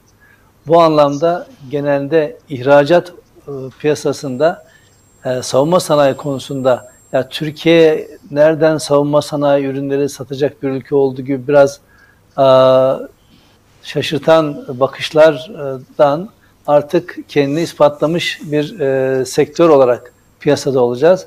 Bu anlamda Çin de dahil birçok geleneksel ve klasik ihracatçı ülkenin yerine geçmemiz gayet mümkün. Bu sadece bir e, yönlü değil, tek yönlü bir çalışma değil teknolojik üstünlük, ürünlerinizin performansı, algı yönetimi, dış politika ilişkileriniz ki bu süreçte oluşturulan algının olumluluğundan bahsetmiş, bunda katkıda bulunacağını düşünüyoruz. Ve genel olarak e, malumunuz Cumhurbaşkanımızın sık sık yaptığı ziyaretler, ülkelerle kurduğu iyi ilişkiler bunların hepsi bu yönde olumlu adımlar olacak. Kısacası ihracat e, kaleminde şu andaki artış grafiğimizin çok daha üzerinde e, bir e, eğri yakalayacağımızı umuyorum. Bunu hep söyledim. Buna da gerçekten çok yürekli inanıyorum. Evet, e, Sayın İsmail Demir, birçok e, Sayın Cumhurbaşkanı'nın ABD ziyaretini e, birlikte e, takip ettik. Siz o görüşmelerin bizzat içinde yer aldınız. E, bütün detayları hakim oldunuz. Ama ben e, dış ticaret anlamında e, gözlemlediğim kadarıyla söylediklerinize katkı yapmak için hatırlatayım. ABD Başkanı Donald Trump ve Cumhurbaşkanı Erdoğan 100 milyar dolarlık bir hedef ortaya koymuşlardı iki ülke dış ticaretinde. Bu sözünü ettiğimiz alanlarda bir iyileşme sağlanabilirse bu hacmi desteklemesi bakımından da bir durum ortaya çıkacak gibi görünüyor. İkinci sorum da bu şu olacak size Sayın İsmail Demir. Şu anda sözleşmeye bağlanmış projelerde herhangi bir iptal veya ertelenme durumu var mı? Bu yani kamuoyu tarafından da çok merak edilen bir e, husus. Onun da yanıtını rica edeceğim. Ya, sözleşmeye bağlanmış projelerimizde herhangi bir iptal ve erteleme söz konusu değil. Ee, şunu e, tabii geleceğe yönelik sözleşmeye bağlanmışların yanında şu anda bizim çok detaylı çalıştığımız, kimisi icra komitemizin e, onayına sunmak üzere olan, kimisi ihale aşamasında olan bir dizi değişik adımlarda ve süreçlerde olan projelerimiz var. Bunlar da devam ediyor. Tabii e, gelişen süreçlerde, zamanda e, eskiden de yaptığımız gibi bazı projeleri kullanıcı makamlarla beraber tekrar değerlendirmek, bazen ötelemek, bazen e, projenin tanımını değiştirmek gibi dinamik bir sürecin içinde yer alıyoruz. Burada asıl önemli olan önceliklendirme konusu. Ee, tabii ihtiyaçlar, kullanım alanları, teknolojiler o kadar, o kadar fazla ki bir taraftan da bizim bu millileşme, yerleşme hamle, hamlelerimizi düşündüğünüzde e, oluşacak devasa bir yük var aslında. Burada gerçekçi olmak gerekiyor. Dünyada hiçbir ülke teknolojinin, savunma sanayinin, tek, teknolojilerin her alanında ben mükemmel olacağım iddiasıyla e, hareket etmek lüksüne sahip değil. Buna Amerika Birleşik Devletleri de dahil. O halde e, projelerimizde önceliklendirme, hem mühim ayrımı yapmak, bazı ürünleri daha hızlı e, devreye almak, bazı ürünleri biraz yavaşlatmak gibi e, konular olabilir. Buna ilave olarak da özellikle geleceğin teknolojilerini ıskalamamak, onları şimdiden çalışmak anlamında gözümüzün son derece açık olması gerektiğine inanıyorum. Bunları yaparken de e, sinerji kelimesini unutmamak gerekiyor. Bu süreçlerde e, çeşitli ortamlarda dost ve bize yakın ülkelerde e, projelerimizi anlatma fırsatı bulup özellikle büyük kapsamlı projelerimize, uzun vadeli projelerimize ortak arama, beraber yürütme konusunda da son derece açık olduğumuzu çeşitli ortamlarda dillendirdik ki bu çok da mantıklı bir süreç, bir e, yaklaşım e, ve bu çoklu yaklaşımla yeni ufuklara doğru yol alabiliriz. Bu milli ve yerleşme hamlemizde de özellikle vurguladığımız konu stratejik ürünler ve bizim e, ileride önümüzü kesmesi muhtemel bazı ürünlerle ilgili e, korkulu rüya görmektense uyanık yatmak istiyoruz. Onlar öncelikli ama A'dan Z'ye her şeyin en ince ayrıntısına kadar yerli olduğu bir süreç e, konusunda da e, aslında hayalperest olmamak lazım. Gerçekçi olmak lazım. Çünkü bütün bu süreçlerde maliyet etkinlik e, çok önemli. E, bu ülkenin boşa harcanacak tek kuruş yok. Tabii ki gerektiği alanlarda, stratejik alanlarda sonuna kadar bu çabayı sürdüreceğiz ama çok akıllı, stratejik ve işbirliği e, ve bu global markette, global sektörlerde e, en iyi e, ve en optimum e, yörüngeyi izleyecek bir e, akla da sahip olmak gerektiğini vurgulamak lazım. Hakan Çelik, gazeteci yazar. Şimdi e, bu içinden geçtiğimiz süreçte çok önem verilen konulardan biri de güvenlik. Güvenlik dediğimizde üç tane başlık görüyoruz Sayın İsmail Demir. Biyolojik güvenlik, e, siber güvenlik ki ben sizin siber güvenlik konusuna çok e, titizlikle yaklaştığınızı hatırlıyorum önceki toplantılarımızdan. Bir de gıda güvenliği hele bu günlerde yani gıda arzına, gıdaya erişimin zorlaştığı zamanlarda bunlar çok önemli bir hal aldı. Bunlar bir milli güvenlik alanı olarak çerçevelendi. Burada baktığımız zaman e, salgınlara karşı biyolojik e, risklerin izlenmesi, hızlı tanı konulması, uyarı sistemlerinin kurulması, veri tabanı oluşturulması bunlar böyle farklı farklı konu başlıkları. E, bunların e, çalışılması gündeme alındı benim bildiğim kadarıyla. Bu kapsamda savunma sanayi firmalarına nasıl bir görev düşüyor? E, nasıl bir vizyon ortaya koymak istersiniz? Kısaca bunu değerlendirmenizi rica edeceğim. İsmail Demir, Türkiye Cumhuriyeti Cumhurbaşkanlığı Savunma Sanayi Başkanı. genel olarak bizim e, sürekli aslında vurguladığımız konu bir ülkenin güvenliği çok bacaklı bir yapı. E, bugünlerde de görüyoruz. E, işte hiç normal konvansiyonel silahlar, savaş yöntemleri falan derken kapımızı çalan bir pandemi ile beraber başka bir görüş sahibi oldu dünya tehlike ve güvenlik açısından ve bunların e, bu sürecin e, bazı kötü niyetli aktörlerin aklına bazı kötü fikirleri düşürmesi de mümkün. Yani biyolojik savaştan her ne kadar bütün dünya uzak durmakla ilgili bir kararlılık içindeyse kimyasallarda öyle ama e, gelebilecek tehlikelerin çok yönlü olduğu ile ilgili bir farkındalık oluşturdu. Bu enerji sektöründe de böyle iletişim sektöründe de böyle tarım ve e, siber güvenlikten bahsettik ve biyo teknolojiler deyince insan e, tabii sağlığı çok önemli. Çevre sağlığını da buna eklemek lazım. Bir ekosistem içinde insan ekosistemin e, bozulduğu noktada insanlığın da geleceği tehlikeye girebilir. Bütün bunları bütüncül açıdan değerlendirmek gerekiyor. Yine savunma konusunda biyoteknolojilerin ihmal edilmemesi gerekiyor. Bir tehdit olarak karşımıza çıkabilir. çıkabilir. Pandemide olduğu gibi e, teknolojilerin de uygulanması gereken alanlar ortaya konabilir. Buna ilaveten bu süreçte demin Murat Bey'in de bahsettiği özellikle büyük veri analizi analitiği kavramında e, nesnelerin e, internete bağlantılılığı anlamında bu süreç başka bir şey daha bize vurguladı. Görüntü analizinden bahsettik. Büyük veri alarak çeşitli olayların takibi, işte yayılma hızının takibi, bazı tarihsel süreçlerin analiz edilerek geleceğe yönelik tahminlerin çıkartılması gibi konular var. Bunların birçoğu savunma sektöründe bu veri analitiği bazında çalışılmaya başlanan konular. Bunların e, önemli olduğunu ve daha da önem kazanacağını, sadece sağlık değil toplumun bütünlüğüyle güvenliğini ve kamu güvenliğini etkileyen alanlarda e, hem e, bu analizle beraber e, suçların önlenmesi, toplumsal hareketlerde oluşacak risklerin önceden tahmin edilebilmesi, uluslararası olaylarda bile bazı tahminlerin yapılması konusunda gerçekten önemli veriler e, sağlayacak ve adımların atılmasını mümkün kılabilecek şeyler bunlar.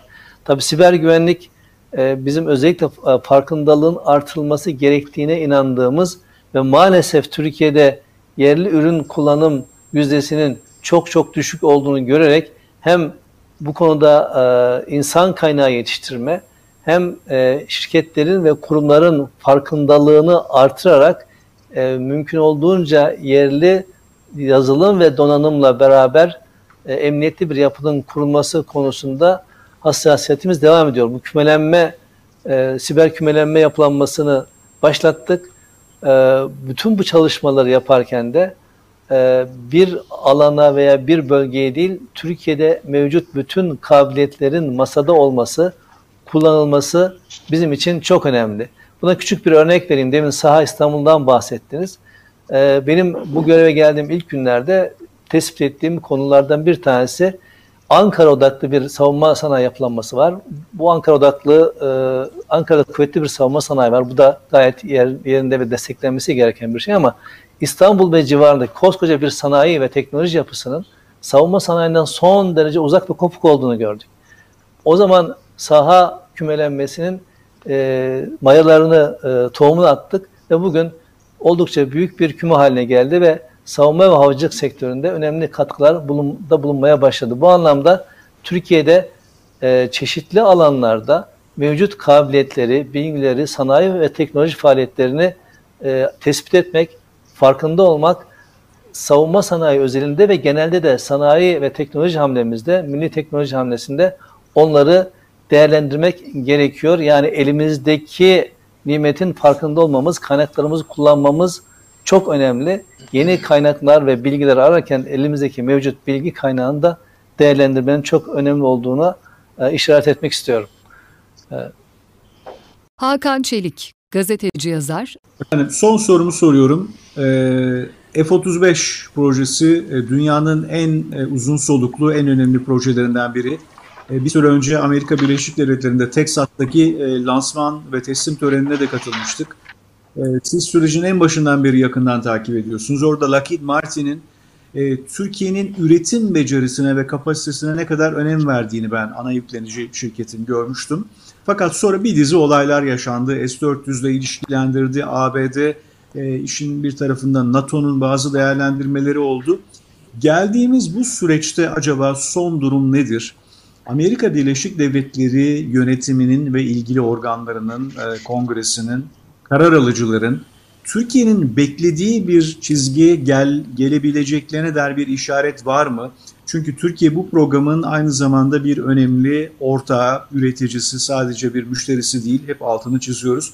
Acaba bize yeni bir bilgi verebilir misiniz? F-35 konusundaki son durum nedir? İsmail Demir, Türkiye Cumhuriyeti Cumhurbaşkanlığı Savunma Sanayi Başkanı. E, Hakan Bey, Amerika Birleşik Devletleri tarafında e, tam ne olup ne bittiği ile ilgili e, net bir veri yok elimizde. Ancak son gelişmeler, e, daha ilişkilerin sıcaklaşmasını gördük. Bu sürecin e, genelde üretim sektörüne verdiği hasar görüldü. F-35 sürecinde sürekli olarak benim özellikle vurguladığım biz bu süreçte bir ortağız ve ortaklıkla ilgili tek taraflı yapılan hareketlerin hiçbir yasal e, temeli yok e, ve mantıklı da değil. Bütün ortaklık e, yapısını düşündüğünüzde, ortakları düşündüğünüzde atılan bu adım S-400 ile ilişkilendirilmesi konusunda da bir e, temel yok. E, Türkiye'ye uçağı vermemekle ilgili bir karar almak bir bacaktır ama diğeri ise hiç alakası olmayan bir konu. Ama biz bunu muhataplarımıza defalarca dillendirmemize rağmen ve dillendirdiğimizde de hiçbir mantıklı bir cevap alamamamıza rağmen süreç devam ettirildi. Kendi ifadeleriyle bile bütün bu süreçte projeye en az 500-600 milyon dolarlık bir ek maliyet geleceği dillendirildi. Yine bizim hesaplarımıza göre uçak başına en az 8 ile 10 milyon dolar civarında ilave maliyet geleceğini görüyoruz. Ve Türkiye'ye çok net mesajlar verilmeye kalkıldı. Biz bu süreçte sürekli olarak bir anlamda e, alttan alma demeyelim ama sadık bir ortak e, e, tavrını gösterdik. İmzamıza sadık kalacağımızı gösterdik. Net olarak Türkiye'deki e, program ortaklarının, üreticilerin işlerinin durdurulacağı ve buna da tarih verildiği, e, verilen açıklamalar olduğu halde hiçbir karşı açıklama yapmadan süreç normal devam ediyormuşçasına biz işimize bakarız, biz üzerimize düşen yükümlülükleri yerine getiririz tavrında olduk. Bunun bugün faydasını görüyoruz. Ee, Mart 2020 son tarih idi. Geçen yazık açıklamalarda malumunuz. Mart 2020 geldi geçti. Firmalarımız Temel Bey de bunu ta tasdik edecektir. Üretimlerine devam ediyorlar. Siparişler gelmeye devam ediyor. Yani e, bir kere de ipi kestim attım. Artık Türkiye'ye çıkarttım demek çok kolay değil. Hatta Türk e, sanayinin bu ortaklığa katkısı konusunda kendilerinin de Amerika Birleşik Devletleri yetkililerinden bahsediyorum. Çok çeşitli ortamlarda şirketlerimizin performansı ile ilgili üretim kaliteleri, maliyetleri ve teslim süreleri ile ilgili son, stajle bahsettikleri demeçleri olduğu halde bu kararı aldılar. Bugün görüyoruz ki bu yetkin üreticilerimizin, şirketlerimizin yerine hemen yeni üreticilerin bulunması o kadar da kolay bir süreç değilmiş. Ve bu pandemi süreci bunu daha da belki ileri boyuta taşıdı. Yine biz bulunduğumuz noktadayız. Üretim ortaklığımıza devam ederiz. Siz efendim bizi çıkartmaya kalktınız, bize bu tavırı aldınız madem bize şöyle yapıyoruz, üretimi şimdi durduruyoruz gibi bir resleşmeye gitmedik. Gitmeyeceğiz çünkü bir ortaklık anlaşması varsa, bir yola çıkıldıysa bu yola çıkan ortakların sadakatle buna devam etmesi gerektiğine inanıyoruz. Bir ulus olarak duruşumuz bu, devlet olarak duruşumuz bu ve bu, duruşunda doğru bir duruş olduğuna inanıyoruz. Efendim çok teşekkür ederim. E, detaylı yanıtlar verdiniz. Son dört soruma da biz panelimize e, bir tur daha devam edeceğiz değerli panelistlerle. E, sizin bir başka programa iştirak etmek için ayrılmanız gerektiğini biliyorum. E, size çok teşekkür ediyorum hem değerli katkılarınız hem de yorumlarınız için.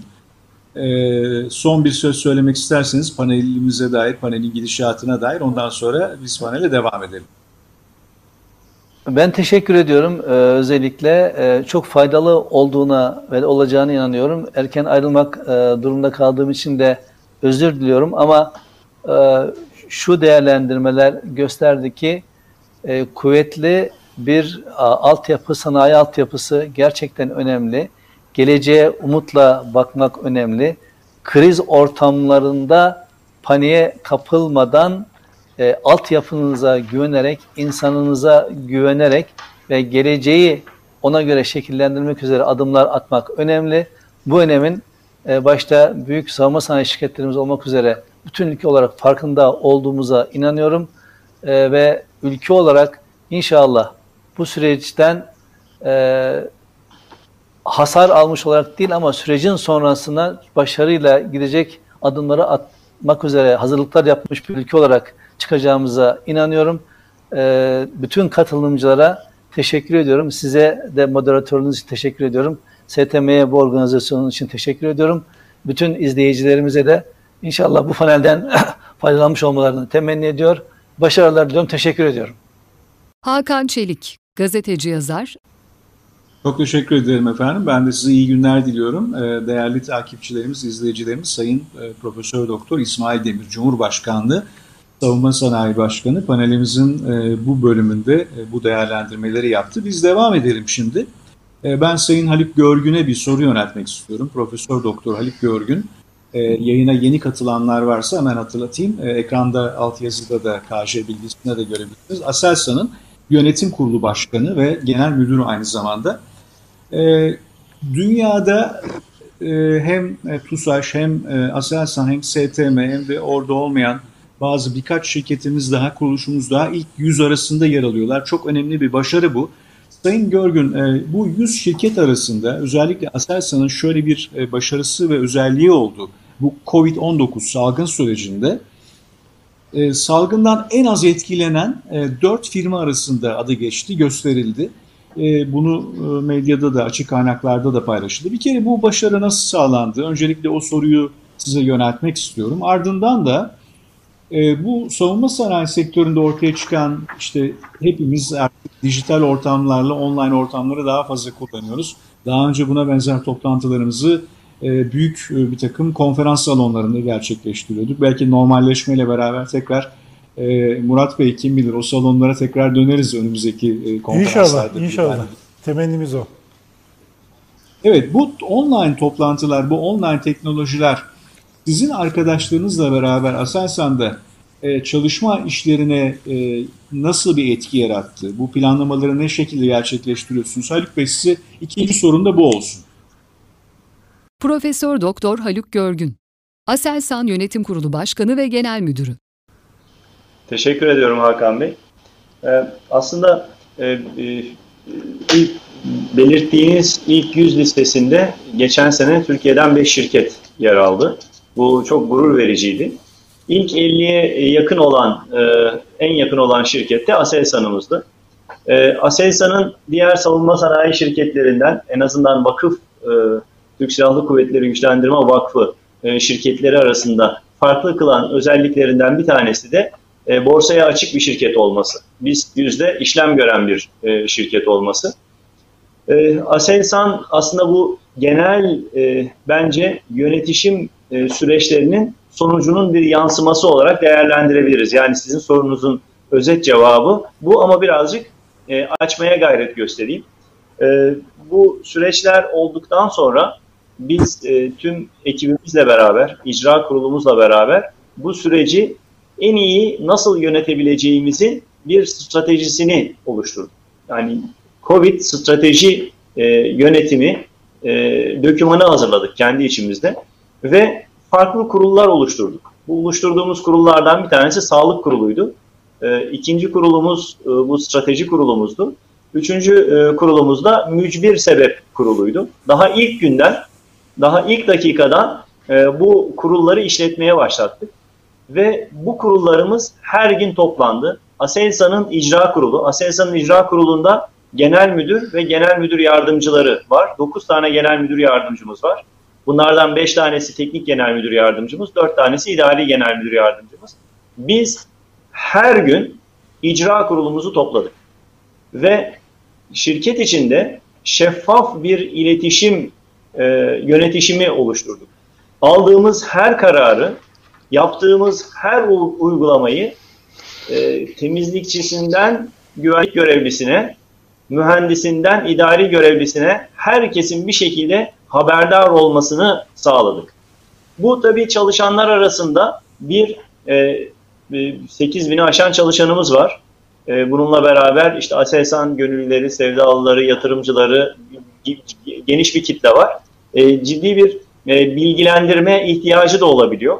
Bilgi kirlilikleri ortaya çıkabiliyor. Bunu en başında önlemeye gayret gösterdik ve her gün yaptığımız toplantı sonucunda aldığımız kararları gerek e-mail e, e, yöntemiyle gerekse benim kendi içinde kurduğum e, iletişim gruplarıyla paylaştık. Bizdeki e, e, bizdeki e, yönetimsel e, şey e, şu şekildedir kademeleme.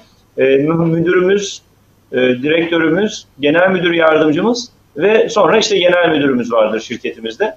Ben e, tüm yönetici arkadaşlarıma bizzat birebir erişebilir e, bir network oluşturdum ve onların da bana aynı şekilde erişebilmelerini, her an erişebilmelerini mümkün kıldım. Dolayısıyla şirket içinde gerek rahatsızlanan arkadaşlarımız, gerek süreçte herhangi bir şekildeki karşılaşacağımız tıkanıklar, tıkanıklıklar veya hızlıca çözüm bulmamız gereken konular e, e, etkin bir şekilde, etkin iletişimle e, çözümlenmeye gayret gösterdi. İşte bu e, dünyadaki ilk yüze giren e, Defense News Top 100'da olan şirketlerde borsaya açık şirketlerin değerlendirilmesine bakıldığında da Aselsan bu süreçte e, en az etkilenen e, 4 şirketten bir tanesi oldu. Burada e, bu yönetişim bunun bir ayağı.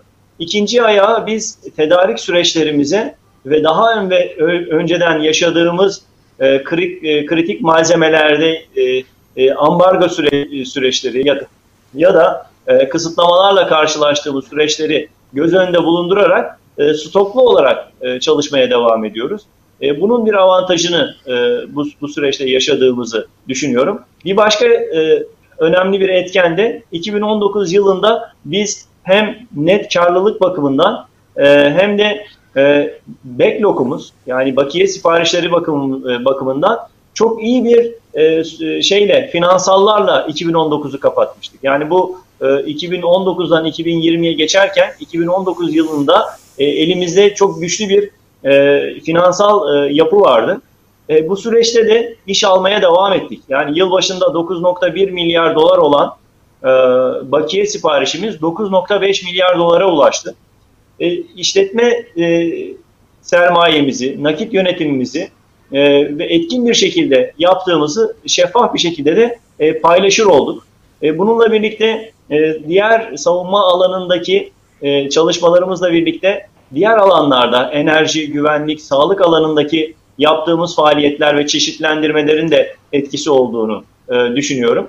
E, yatırımcılarımızla e, basın, yayın, sosyal medya, kap üzerinden belge, e, bilgilendirme, aracı kurumlarla olan görüşmelerle hissedarlarına gelişmeler ve alınan aksiyonlar hakkında e, paylaşımlarda bulunma, yatırımcılarına şeffaf bir e, yönetim örneği gösterdi. Bunun bir etkisi olduğunu düşünüyorum. Bir de hem e, Cumhurbaşkanlığımız başta olmak üzere tüm kamu kurum kuruluşlarıyla e, bir proaktif bir e, yönetişim sergiledik.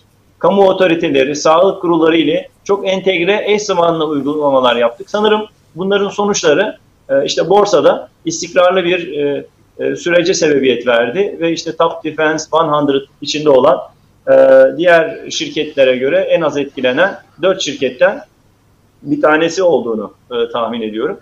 Dijital e, ikinci sorunuza gelince dijital platform ve bu süreçleri nasıl değerlendiriyorsunuz, nasıl etkin kullanıyorsunuz e, sanırım sorunuz.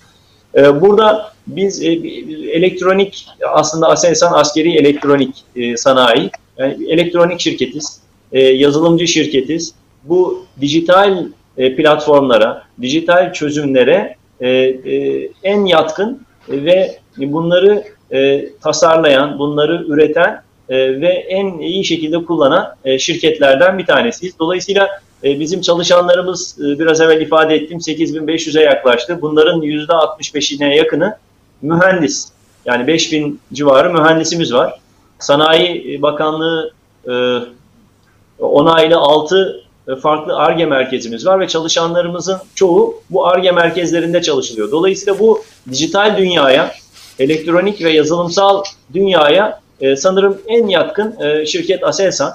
E, bu e, arkadaşlarımızın hem bu yatkınlığı hem de e, gelecekle ilgili e, sürekli e, olabilecek senaryolara karşı e, hazır A, B, C planlarıyla hala hazır e, durumda tuttukları projeleri uygulamaya başladık.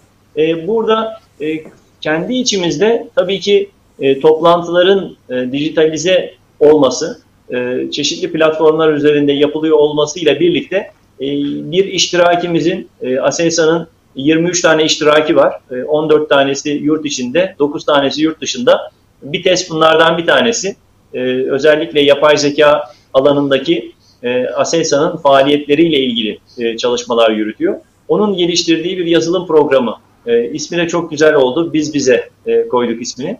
Bu, bu, bu programı kullanmaya başladık. Yaygın kullanım için de e, işte arkadaşlarımız e, ihtiyacı olan, kullanmak isteyen e, tüm şirketlere bunun e, e, paylaşılması için çalışmalara gayret gösteriyor. Şu anda bilgisayar, e, laptop üzerinden yapılıyor ama mobil cihazlar üzerinden de e, çok çabuk e, şey yapılacak, devreye alacak. Sanırım böyle olduğu zaman da yaygın e, kullanıma geçecek. Toplantıların e, toplantıların etkin e, yapılmasını sağladı bu dijital e, süreçlere geçiş. E, bilgilenmenin çok hızlı bir şekilde, bilginin çok hızlı bir şekilde paylaşılmasına e, vesile oldu tabii ki.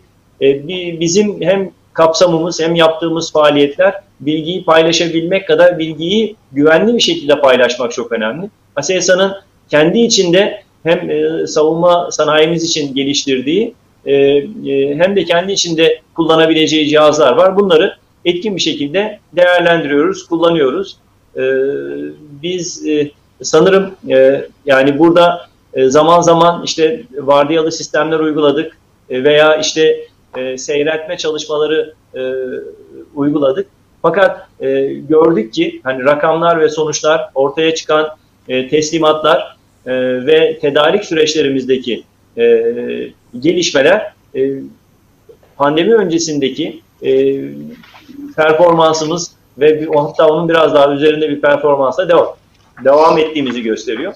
E, biraz evvel e, bu, bu e, Top Defense 100 e, şirketler arasındaki sıralamayı ifade ederken şunu sanırım atladım. Biz e, tabii bu iletişimi kurarken bizim için tedarik çok önemli. Tedarik zincirinin e, kırılmaması çok önemli.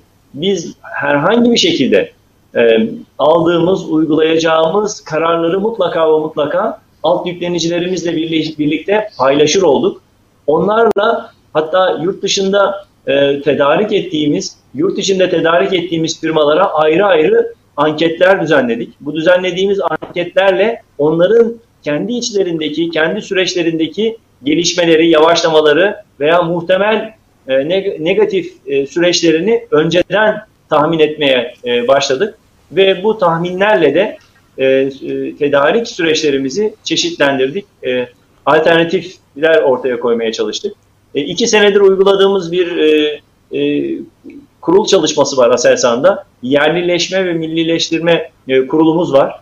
E, bu kurul sayesinde biz e, özellikle kritik komponentleri Anadolu'nun çeşitli e, yerlerindeki e, sanayicilerimize paylaşarak savunma sanayinin içine e, yeni sektör e, veya e, var olan sektör içindeki firmalara yeni üretim e, süreçleri tanımlayarak bunların yurt içinde tedarikine e, ekstra özen gösteriyoruz.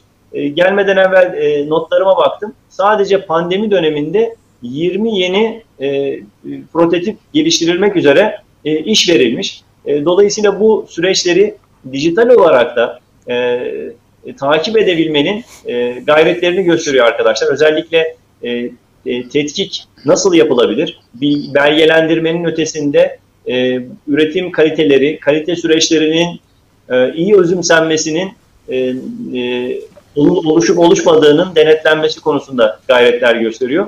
Biz e, e, sözlerimin başında da ifade ettim. Bir elektronik esaslı, yazılım esaslı bir şirket olarak bu süreci e, olduğu gibi, olması gerektiği gibi başarılı bir şekilde atlattığımızı düşünüyorum. Yürüttüğümüzü düşünüyorum. Hakan Çelik, evet, Çok teşekkür ederim yazar. yanıtınız için. Ee, belki kağıt üzerinde bizi takip eden izleyicilerimiz işte ilk yüz dediğimizde gözlerinde canlandıramıyor olabilirler ama dünyada yüksek teknoloji kullanılan, çok çetin rekabet yaşanan ve büyük mühendislik çalışmaları yapılan bir alandan bahsediyoruz. Yani burada ilk yüze girmek, bir değer yaratmak e, Türk şirketleri bakımından son derece önemli bir başarı. Aselsan'da bu başarıyı ortaya koyan en köklü kuruluşlarımızdan bir tanesi. Hem sizi hem de arkadaşlarınızı tebrik ediyorum. Profesör Doktor Haluk Görgün, Aselsan Yönetim Kurulu Başkanı ve Genel Müdürü. Lütfen. Bir not daha ekleyebilir miyim? Pardon bu 100 ile ilgili, Top Defense 100 ile ilgili. Önceki sene Aselsan bu 100 şirket içinde dünyadaki yani biraz evvel ismini saydığınız şirketler de oldu Lockheed Martin gibi. Ee, bu şirketler içinde cirosunu e, en çok artıran, bir yılda en çok artıran şirket oldu Aselsan. E, tabii bunun başında ihracatla yaptığı, ihracatla ilgili aldığı aksiyonlar ve kararlı ilerlemesi söz konusu. Geçtiğimiz yıl bir önceki yıla göre e, ihracat rakamını Aselsan %50 oranında artırdı. E, dolayısıyla istikrarlı bir şekilde inşallah o ilk yüzdeki yerimiz, ilerlememiz hem çözümlerimizde hem e, e, kendi içimizde elde ettiğimiz özgün çözümleri dost ve müttefik ülkelere paylaşmakla ve sonraki çalışmalarımıza buradaki faaliyetlerimizde kaynak oluşturmayla devam edecektir diye düşünüyorum. Hakan Çelik, gazeteci yazar. Umarım öyle olmaya devam eder. Çok teşekkür ederim Sayın Arif Görgün ve Temel Bey sizin genel müdürlüğünü yaptığınız TUSAŞ'ta önemli başarı hikayesi ortaya koyan, mühendisleriyle, işçileriyle e, çok ciddi çalışmalar yapılan ve büyük projeleri takip eden bir yer. E, ben aynı soruyu bu dijitalleşme, online çalışmalar, uzaktan çalışma pandemi sürecinde e, sanayi, savunma sanayi üretimimizi sizi nasıl etkiledi? Birinci sorun bu olsun. Sonra e, somut iki tane e, çok bizi heyecanlandıran, merak ettiğimiz projeleri takip ediyorsunuz. Milli Muharip Uçak ve de helikopter projelerindeki son durumun ne olduğunu e, lütfen özetleyin. Bir gündem, pandemi gündemi nedeniyle bir yavaşlama, e, bir gecikme öngörülüyor mu? Profesör Doktor Temel Kotil, TUSAŞ Genel Müdürü. Şimdi aklıma tekrar teşekkür ederim. Ee, aslında e, bir gerileme, bir yavaşlama olmadı. Tabii ki insanlarda moral etkisi var bunun. Şaka bir konu değil tabii bu. Yani bir verimli kişisel bazda bir etkisi var ama mesela satın almalarımızı artık e, biz e, şeyde telekom telekonferans üzerinden yapıyoruz pazarlıklarımızı. Yarın mesela büyük bir bilgisayar sistemi ihalesini telekonferans üzerinden yapacağız. Aslında bu yeni e, durum, pandemik durum yeni bir hayat stili ortaya koydu. Ee, insanlardaki e, moral etkisi dışında ben bir e, TUSAŞ'a negatif etkisi yaptığını da görmüyordum, bilmiyorum. Ama çalışanımız daha iyi olsun diye mesela e, biz yemekhaneleri e, kapattık, onları herkese e, kumanya verdik çünkü iç içe olmamaları gerekiyor. Herkesin mes sosyal mesafeyi koruduk ve artık içlerinde de biz çikolata bileklemeye koyduk moralleri düzelsin diye. Bence o kısım e, inşallah girecek Ama izin verirseniz Murat Işıldaş hocamın dediğinden birkaç şey devam etmek istiyorum. Ee, hocam orada çok güzel bir resim çizdi. Aslında bu e, Covid öncesi de yeni bir dünya vardı. Bu yeni dünya bir daha yeni dünya olmuş oldu. Hocam şimdi TUSAŞ'taki durumumuz şöyle. E, TUSAŞ üretme yeteneği açısından hiçbir eksiğimiz yok. E, Akame bilirseniz e, F-35 uçağının orta gövdesini biz yapıyoruz. Yani titanyumdan, alüminyumdan işte e, bunları e, şeyden kompozitini yapıyoruz. Yalnız e, bir metal gövde, gövde yapmayıp içindeki bütün ekipmanlarını da yerleştiriyoruz. Gönderdiğimiz zaman Lockheed Martin bunu uçağın diğer parçalarıyla bağlıyor. Yani imal etme yeteneği varsa Lockheed ne üretiyorsa ortak program üretiyor kısmı. Biz de aynısı yapabiliyoruz. Mesela bize F-35'in kanadını yap verselerdi, biz onu yapma yeteneğimiz var, yapabilirdik onu. Yani bu saçın üretme konusunda bir eksiğimiz yok. Allah'a şükür çok ciddi bir yere geldik. Büyük yatırımlar yaptık. Testi şu anda teslim olmak üzereyiz onun müteahhit firmadan. Dünyadaki kompozit yüzde ikisini üretecek. Yani amacımız da aslında her şeyde ilk ona girmek. Yüzde ikisi üretecek 95 bin metrekare. İmal etmekte problem yok. Ama işte bu imal edilenlerin içine koyduğumuz motorları olsun, aviyonikleri olsun, niş takımlar olsun. Bunların hepsinde yerli milli olması gerekiyor Hakan Bey. Vermiyorlar. Yani istediğiniz zaman size vermiyorlar. İşte İsmail Başkanım, e, İsmail Demir Bey e, ayrıldılar gerçi. E, kendileri süresi daha iyi olurdu. Bunların hepsiyle ilgili ve SSB'nin birçok çalışmaları var. Bunlar da gerçekleşecek. Ama asıl önemli olan konu şu, e, TUSAŞ'ın e, AKP da oydu. Milli Muharip Uçak mesela. evet. 25'te ilk uçuş yaptı. 23'te Ankara'dan çıkacak. Sayın Cumhurbaşkanı sözünüz Allah'ın izniyle olacak bu. Bu projelerin çok çabuk yapılması gerekiyor. Yani daha önceki öngördüğümüz süreleri de bizim kısaltmamız gerekiyor. E, bu dünyadaki yeni düzen olması e, Covid olayının e, Covid-19'un bazı şeyleri öne alma durumu var ki Murat Hocam ona değindi aslında. Biz bunları çabuk çabuk çabuk çabuk bitirmemiz gerekiyor. Lockheed Martin de dünyada en büyük savunma şirketidir. E, ee, 50 bin mühendisi var. Biz bu saçta 3200'e geldik. Allah'ın izniyle 10 bine gidiyoruz. E, şimdi ilk ona girme hedefimiz var. 2028'e kadar Allah'ın izniyle TUSAŞ savunma sektöründe dünyada ilk ona girecek ve dünyadaki yüzdeki pazarı hedefliyoruz. Yani Murat Hocam bunlara gelmeden, bu yokuşları çıkmadan aslında bir şey başarmış olmuyoruz. Onun için olarak diyoruz ki biz şu anda yokuş çıkıyoruz. Yokuş çıktığımız için e, bu Covid-19'dur bizi yokuşta yakalaması bizim için bir pozitif anlam taşıyor. Vücudumuz sıcak ve çabuk çabuk yukarı doğru çıkıyor. Ama diğer dev şirketler, e, bundan savunma şirketlerinden bahsediyorum. Evet ilk onda değiliz dünya çapında. İnşallah olacağız. Ama yukarılarda olanların da yokuş aşağı inmeleri gerekiyor. Dolayısıyla aslında tam böyle bir resim var. Biri aşağı inmek zorunda çünkü Covid var, dünya sektörü değişti, ekonomi değişti ama biz yukarı doğru çıkıyoruz. Şimdi Agamet tam bunu Türkiye'nin yakalaması gerekiyor. Tam bunu yakalaması gerekiyor. Biz TUSAŞ olarak neyi söz verdiysek daha erken bitirmemiz gerekiyor. Ne kadar mühendisimiz daha çok almamız gerekiyor. Buna 3 sene önce aldığımız 500, ilk sene 500 almıştık. Sonra 1000 bin aldık. E, 2500 mühendis benim döneminde devreye girdi. O 500 mühendis şu anda yetişti. Üçüncü yılını tamamladılar. E, pırı pırı mühendisler. Sonuçta e, evet Covid de olur, yeni dünya düzenine geliyor. Artık uzaydan nokta atışı Amerika vuracak duruma geldi.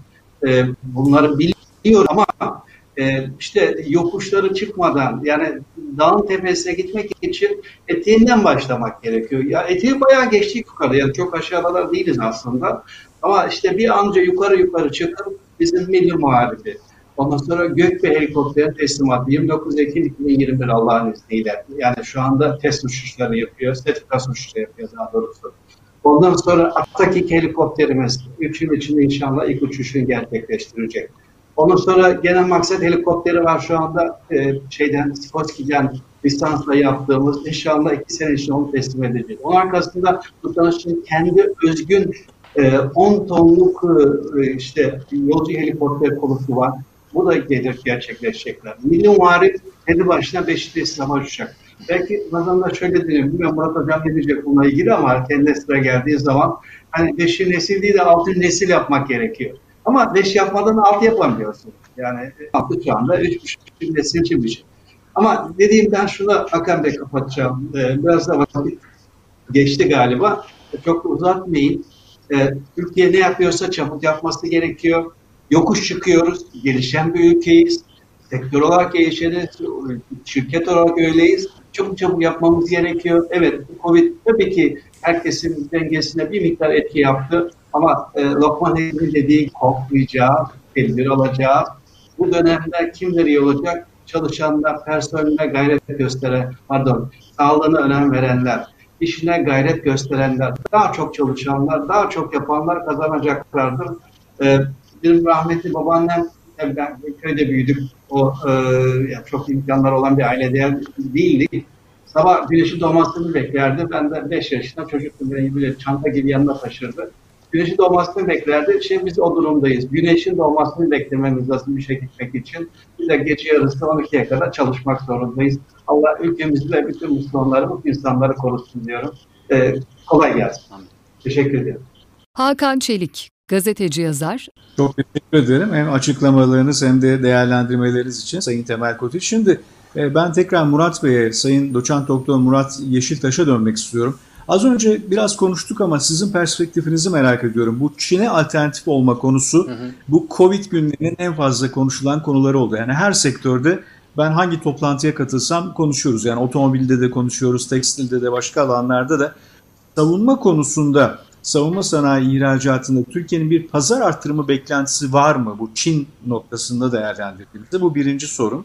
İkincisi de bu uluslararası yeni çıkan ortamda Covid'le, salgınla beraber teknolojik bağımsızlığımız noktasında yeni bir fırsat, yeni bir pencere açıyor mu bize acaba? Doçent Doktor Murat Yeşiltaş, SETA Güvenlik Araştırmaları Direktörü ve Ankara Sosyal Bilimler Üniversitesi öğretim üyesi. Hı hı. Yani birinci soru tabii çok önemli e, bir soru ve aynı zamanda Türkiye açısından da e, bence ciddi bir sınama. Yani Türkiye'nin, Çin'in alternatif pazarı üretim bandı, küresel market açısından, küresel pazar açısından düşünüldüğünde olabilir mi? E, gerçekten yani şu anda Türkiye'nin savunma sanayisinin özellikle geldiği kapasite açısından düşünüldüğünde bunun çok yakın bir vadede gerçekleşme ihtimali biraz zor. Çünkü Çin'in e, karakteri çok farklı. Ve burada otomatik bir görüşe sahip olmak da bence hatalı olabilir. Otomatikmen sahip olunan görüş şu. Eğer küresel rekabet e, birçok sektörde yaşanacak, ekonomik sektörde savunma onlardan bir tanesi olacak. Dolayısıyla Çin ile Amerika arasındaki rekabetten e, başka ülkeler e, daha avantajlı bir şekilde çıkacak. Çünkü Amerika Birleşik Devletleri küresel tedarik zincirindeki siklet merkezini Çin'den kendi müttefik eksenine doğru kaydıracak şeklinde bir argüman var. Aslında bu argüman önemli ölçüde hayata geçirilmeye çalışılıyor. Japonya 2 trilyon dolar civarında Çin'den çıkış için bir finansman ayırdığını görüyoruz.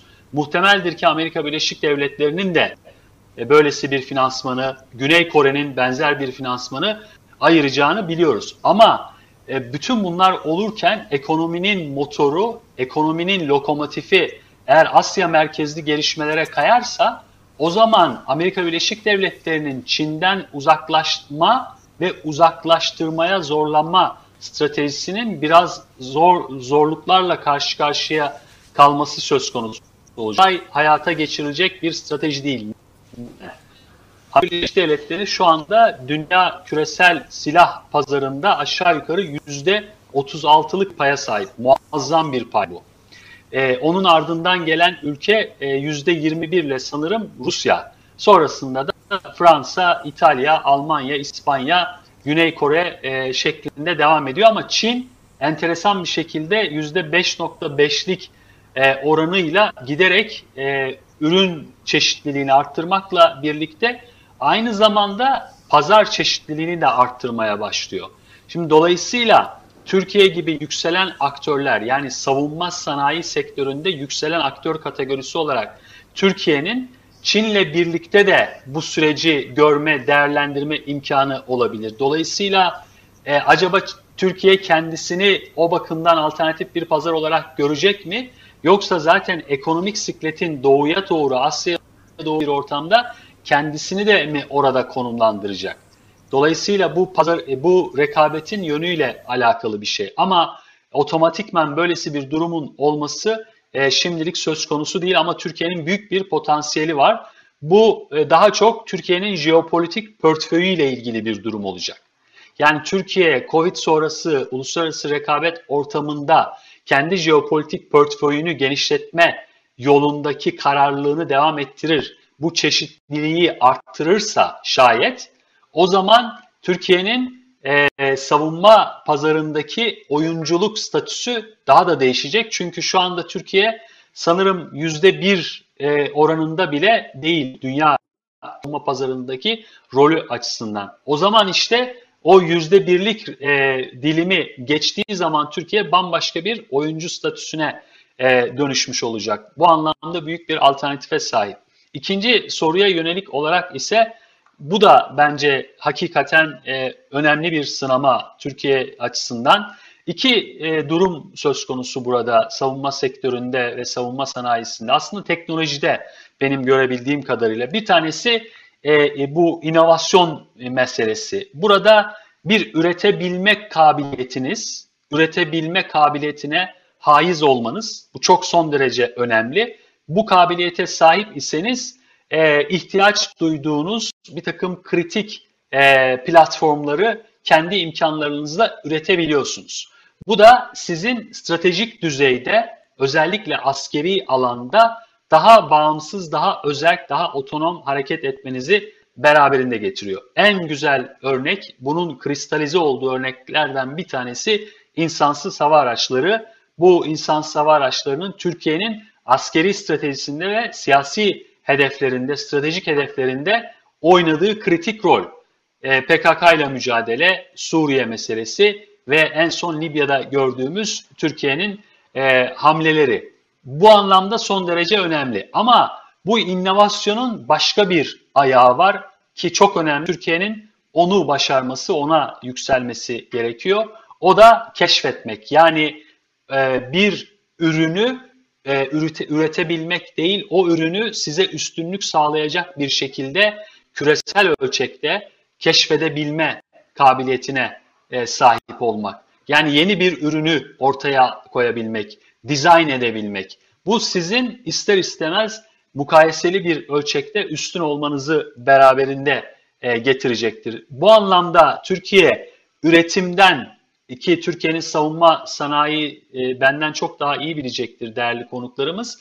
Bu aşamaya gelmiş durumda. Yani ARGE aşamasına artık gelmiş durumda. Akıllı tedavi, kendi dizayn edebilen, kendi araştıran, kendi keşfeden bir noktaya gelmiş durumda. İşte inovasyonun bu keşfetme meselesi çok önemli. Bunu hayata geçirebilmek için de bir takım gerekliliklere ihtiyaç var. Bu bizim teknolojide bağımsızlığımızı beraberinde getirecek. Eğer keşfedebiliyorsak yerli üretmek zorunda değiliz. Eğer milli olarak ürünü tasarlayıp tamamıyla orijinal bir şekilde ortaya koyabiliyorsak yerli üretmek zorunda değiliz. Önemli olan onun sağladığı üstünlük meselesi. Bu anlamda e, Türk Uzay Ajansı'nın kurulmasının ben çok stratejik bir adım olduğu kanaatini taşıyorum. Bu Türkiye'deki teknoloji araştırmalarını bir adım öteye çıkaracak. Tabii ki bu uzun soluklu bir yolculuk aynı zamanda mücadele. Efendim işte daha fazla uydu, milli uydu fırlatmamız lazım. Belki de mevcudun iki katına, üç katına çıkan uydular fırlatmamız lazım. Füze teknolojileriniz olabilir, füze üretebilirsiniz ama uzayda GPS temelli yönlendirmelerde milli kabiliyete sahip değilseniz o füzeler istediğiniz amaca, askeri hedefe ulaşamayabilir. Dolayısıyla bu savunma, e, Murat Bey bahsetmişti, savunma kompleksi mimarisi bütünsel bir mimari. Bunun hakikaten bir bütün e, düzlemde ele alınması ve tasarlanması gerekiyor. Önümüzdeki dönemde Türkiye e, mevcut ivmesini, yakaladığı ivmeyi, bu momentumu devam ettirebilirse, bu canlılığı devam ettirebilirse o zaman özgünlük açısından da kendisini küresel ölçekte, küresel pazarda bir oyuncuya dönüştürecek. Bu oyunculuk hali de Türkiye'nin teknolojide bağımsızlaşmasını beraberinde getirecektir. Hakan Çelik, gazeteci yazar. Çok teşekkür ederim e, Murat Bey değerlendirmeleriniz ve paylaştığınız bilgiler için. E, yani evet ciddi fırsatlar var, büyük kapasitemiz var, e, çabuk öğreniyoruz, çabuk uyguluyoruz ama hayat o kadar da kolay değil, gerçekçi olmak lazım. Bizim önümüzde fırsatları değerlendirebilecek bir imkanımız olabilir doğru hamleleri doğru zamanda yaparsak ama dünyada boş durmuyor. Bir de bugün bu Amerika ile Çin arasında bilek güreşine dönüşen sürecin yarın hangi alt evrelere dönüşeceğini kestirmek e, kolay değil. Dikkatle takip etmek ve ama her zaman hazırlıklı olmak lazım. Anlattıklarınızdan biraz ben de bu sonuçları da çıkardım. Şimdi son olarak e, Sayın Murat İkinci'ye dönmek istiyorum. Murat Bey diğer e, panelistlerimize sorduğum soruyu size de sorayım. Sorularımdan biri o olsun. Yani bu süreçte, salgın sürecinde ee, savunma sektöründe ortaya çıkan dijital, online, uzaktan çalışma sizi nasıl etkiledi? Siz nasıl değerlendirdiniz? Olumlu veya olumsuz yönlerini. Bir de sizin özellikle STM olarak e, çalıştığınız alanlarda e, yurt içi ve yurt dışı tersanelerde üretilen bu Milgem'in yeni versiyonlarında son durum nedir? E, fırkateynlerde ve drone teslimatlarınızı aynen planladığınız şekilde devam ettiriyor musunuz? Bu da ikinci sorum olsun. Murat İkinci, STM Genel Müdürü. Teşekkür ederim Hakan Bey. E, aslında Covid sürecinin bize yapmış olduğu en büyük katkılardan bir tanesi dijital ortamda çalışma becerisini firmalara kazandırmış olması. Buna biraz mecburiyetten de olsa girmek zorunda kaldık ve çok da sonuçlarından memnunuz. Aslında bu süreç sonrasında da bir kısım personelimizin e, uzaktan çalışması, evden çalışması konusunda da bir e, düzenlemeye gitmeyi düşünüyoruz açıkçası. Ee, özellikle e, yaygınlaşan video konferans çözümleriyle, milli çözümlerle beraber bizler STM'de yönetim toplantıları ve proje toplantılarının hepsini e, dijital ortamda gerçekleştiriyoruz. Bu bize şöyle bir esneklik kazandırdı. Aslında insanların bir araya gelmek için harcadıkları süre, biliyorsunuz bizim e, dünyanın çeşitli yerlerinde ekiplerimiz var, projelerimiz var. E, bunları her zaman fiziksel olarak bir araya getirme fırsatı bulamıyorduk. E, bu anlamda dijital platformda bu toplantıların gerçekleştiriliyor olması bize ciddi olarak zaman kazandıran bir etken oldu. E, bu süreçte şirketimizin özellikle dijital platformları destekleyen altyapılarına ciddi yatırımlar yaptık. Şu anda e, bu sürecin başlangıcından çok daha iyi bir noktadayız. E, bundan sonra da burada edindiğimiz tecrübe ve faydalı çıktıları e, normale dönüş sürecinin sonrasında da aynı şekilde uygulamak ve e, tekrar bu e, pratikleri gerçekleştirmek inancındayız, isteğindeyiz. Bundan da maksimum fayda sağlayacağımızı düşünüyoruz. E, ikinci sorunuza gelecek olursam, e, aslında şu anda bizim projelerimizde, ağırlıklı olarak deniz projelerimizde ve otonom sistemler tarafında çok ciddi bir aksaklık yok. Tek tek bahsedecek olursak özellikle İ sınıfından bahsetmek istiyorum. İ sınıfı fırkateyn, biliyorsunuz Milgem projesinin e, yaklaşık 15 metre uzun olan versiyonu ve üzerinde ciddi silah sistemlerini barındıran bir platform. E, malumunuz Milgem projesinin ilk 4 gemisi başarıyla Türk Silahlı Kuvvetleri'ne, deniz kuvvetlerimize teslim edildi. Ve şu anda e, Doğu Akdeniz başta olmak üzere birçok bölgede başarıyla görevlerini yerine getiriyorlar. Bu bizim savunma sanayimiz açısından çok sevindirici bir unsur. Çünkü Milgem projesi STM ile birlikte Aselsan'ın, Roketsan'ın, Havelsan'ın ve birçok alt e, küçük ölçekli şirketimizin katkılarıyla ortaya çıkmış bir proje ve Türk savunma sanayinin aslında gelmiş olduğu noktayı ifade etme açısından da e, tam bir e, iyi örnek diye düşünebiliriz. Milgen projesinin devamı niteliğinde olan e, 4 gemimiz bundan sonra Milgen projesindeki korvetler şeklinde devam etmeyecek. İ sınıfı fırkateyn olarak e, devam edecek ve üretilecekler. İ sınıfının ilk versiyonu olan e, gemimizin de inşası halen STM ana sorumluluğunda, ana yüklenici sorumluluğunda e, birçok firmamızın katılımıyla İstanbul Tersanesi Komutanlığı'nda Deniz Kuvvetlerimizin tersanesinde devam ediyor. Burada bir aksaklık yok, bir gecikme yok. Aksine biz şu anda Doğu Akdeniz'deki durumu dikkate alarak İ sınıfı fırkateynin normal planlanan takviminden önce silahlı kuvvetlerimize teslim edilebilmesi için büyük bir çaba ve gayret içerisindeyiz. Ee, özellikle İ sınıfını farklılaştıran nokta üzerindeki silah sistemleri de dahil olmak üzere komuta kontrol ve sensör sisteminin büyük oranda yerli olması. Ee, üzerinde e, diğer Milgem gemilerinden farklı olarak dikey atış olanağı sağlayan lançerler bulunacak ve bu e, lançerler aracılığıyla da milli olarak geliştirdiğimiz e, atmaca füzemiz başta olmak üzere birçok hava füzesi de gemi, e, gemi karşıtı olan füzeleri de fırlatma olanağı sağlayacak bir platform e, Türk Silahlı Kuvvetleri'nin kullanımına sunulacak. Bu anlamda bakıldığında İyi sınıfı Fırkateyn bu gemimiz savunma sanayinin erişmiş olduğu teknolojik yetkinlik açısından e, tam bir e, e, güzel örnek diye karşımıza çıkacak inşallah. E, bunu da takviminden önce yetiştirmek için e, bütün sanayimizle beraber e, hep beraber el birliğiyle çalışmalarımıza devam ediyoruz.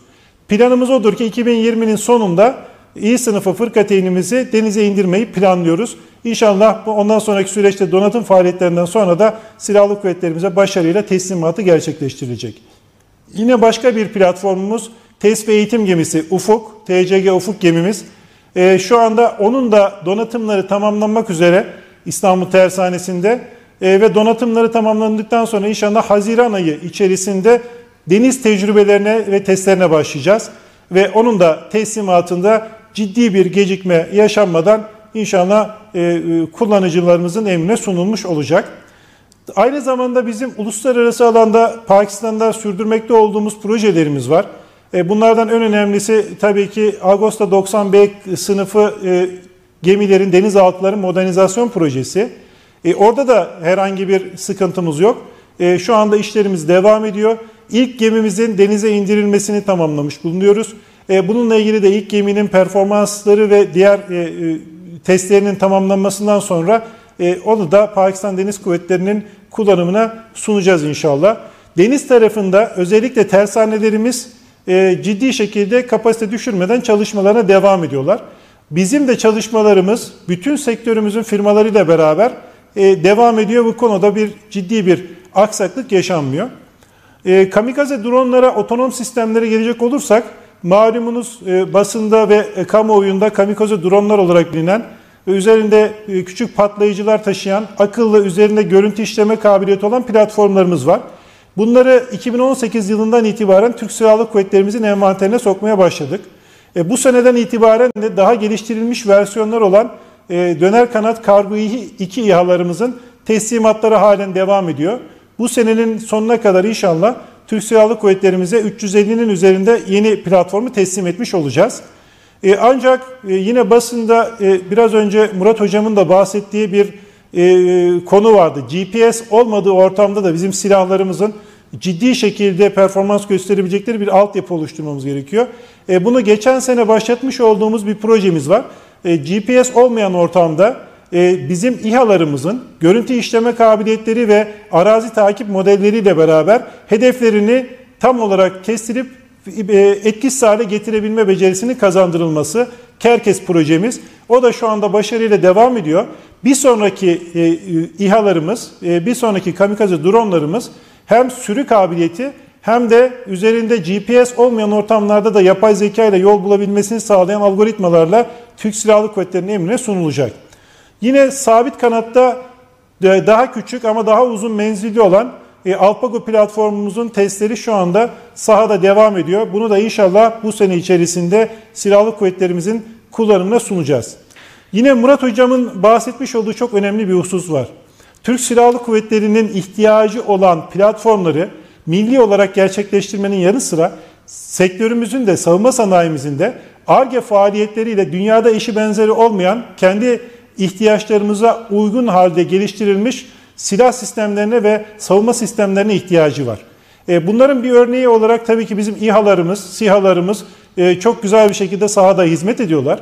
E, bizler de bu noktadan hareketle özellikle kamikaze dronlarının kabiliyetlerinin geliştirilmesi ve İHA ve SİHA'lardan atılabilecek, oradan görüntü sağlayabilecek ve daha akıllı bir mühimmat olarak kullanabilecek versiyonlarını hem e, TAİ ile hem de Baykar'la beraber çalışıyoruz.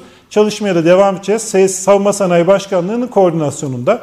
Bundan sonraki aşamalarda aslında savunma sanayinin yaşamış olduğu kritik dönemeçten sonra e, artık Temel Bey'in de tabiriyle yokuş yukarı tırmanmaya devam edeceğiz. Diğer firmaların önüne geçeceğiz ve kendi ihtiyaçlarımız doğrultusunda bizim mühendislerimizin gerçekleştirdiği ve bizim silahlı kuvvetlerimizin başarıyla kullandığı platformları inşallah Türk Silahlı Kuvvetleri'nin emrine vereceğiz. Şu anda genel çerçeve olarak baktığımızda e, özellikle savunma sanayimizin gelmiş olduğu nokta itibariyle bunu başaracak kapasitesi ve kabiliyeti olduğunu düşünüyoruz. E, benim özellikle genç arkadaşlarımda görmüş olduğum enerji e, bizim ilk mühendisliğe başladığımız sıralardaki enerjinin çok üstünde. E, çünkü bizler ilk başladığımız sırada bu kadar etkin ve yetkin bir altyapıya sahip değildik. E, şu anda gelmiş olduğumuz nokta itibariyle genç mühendislerimiz dünyadaki bütün önde gelen savunma şirketlerini yenebileceklerine inanıyorlar. Hakan Bey bu son derece önemli bir husus. Yani bizim gençlerimiz, çocuklarımız dünya ile yarışabilecek teknolojileri, rekabet edecek ürünleri geliştirebileceklerine inanıyorlar ve bunu başarıyorlar. Bizim yapmış olduğumuz uluslararası alandaki başarıların en büyük göstergesi de bu. Bu zaten bizim bundan sonra önümüzün çok açık olduğunun ve bundan sonra Türkiye'nin bu alanda kabiliyetini sadece savunma sektöründe değil, konuşmamın başında da bahsettiğim özellikle kardeş sektörler sağlık, enerji, ulaştırma alanlarında da çok ciddi e, katkılar sağlayacağını ve orada da gerçekten büyük bir kalkınmaya öncelik sağlayacağını düşünüyorum. E, bu anlamda özellikle e, milli teknoloji hamlesi, milli ve yerli teknolojinin geliştirilmesi konusunda inisiyatifi ortaya koyan bütün sektörümüzün temsilcilerine teşekkür etmeyi ben kendi adıma borç bilirim. E, çünkü gerçekten bu inisiyatif ve bundan sonra devam edecek gençlerdeki bu motivasyon inşallah bundan sonraki süreçte Türkiye'yi çok farklı noktalara taşıyacak. E, ben sözlerime burada son vermek istiyorum. E, teşekkür ediyorum. Hakan Çelik ben de çok teşekkür ederim. Şimdi hem e, Haluk Bey'in hem Temel Bey'in hem de sizlerin anlattıklarınızdan kesinlikle şunu söyleyebilirim. Biz yokuş yukarı koşuyoruz e, aradaki farkı kapatmak için. Yani yürüme temposunun üzerinde bir kondisyon ortaya koyuyoruz. E, bizim e, biraz bu coğrafyamızın bize dayattığı bir kader bu. Ama eminim ki bunu başaracağız. Yani her birimiz kendi alanlarımızda mühendisler, işçiler, e, siz değerli yöneticiler bu iradeyi ortaya koyuyorsunuz ve bunları gerçekten bu panelde duymuş olmak e, beni çok mutlu etti. E, bu konuyu uzun yıllardır takip eden bir e, medya mensubu olarak. Bir de Sayın Murat İkinci sizin STM'nin yaptığı bu çalışmalar gerçekten Sayın Murat Yeşiltaş da az önce bahsetti. Artık bu siklet merkezinin yani aslında dünyada uzunca bir süredir öyleydi ama Doğu Akdeniz'e kaydığı, buradaki güç mücadelesinin önem kazandığı bir dönem. Suriye'den tutun ta e, Libya'ya kadar olan bir alanda bütün bu savunma projelerinin İHA'lar, SİHA'lar ve diğer sistemlerin, Milgem'in ve Firkateynlerin bir gerçekten e, çarpan etkisi yarattığını biz sahada da görüyoruz. Kesinlikle. O bakımdan çok önemli çok önemli görüyorum. E, ben bütün değerli panelistlerimize çok teşekkür ediyorum. Sayın İsmail Demir önemli değerlendirmeler yaptı. Sayın Başkan ve aramızdan kısa bir süre önce başka bir toplantıya katılmak için ayrıldı. E, Sayın Profesör Doktor Haluk Görgün, Türkiye'nin çok önemli kuruluşlarından, köklü kuruluşlarından biri, Aselsan'ın yönetim kurulu başkanı ve aynı zamanda genel müdürü. Size çok teşekkür ederim. Size moral verdiniz tablolarla. Sayın Temel Kotil, e, Karadeniz'den e, bir takım alıntılar yaparak e, mühendislikle birlikte birleştirdiniz ve çarpıcı örnekler oldu.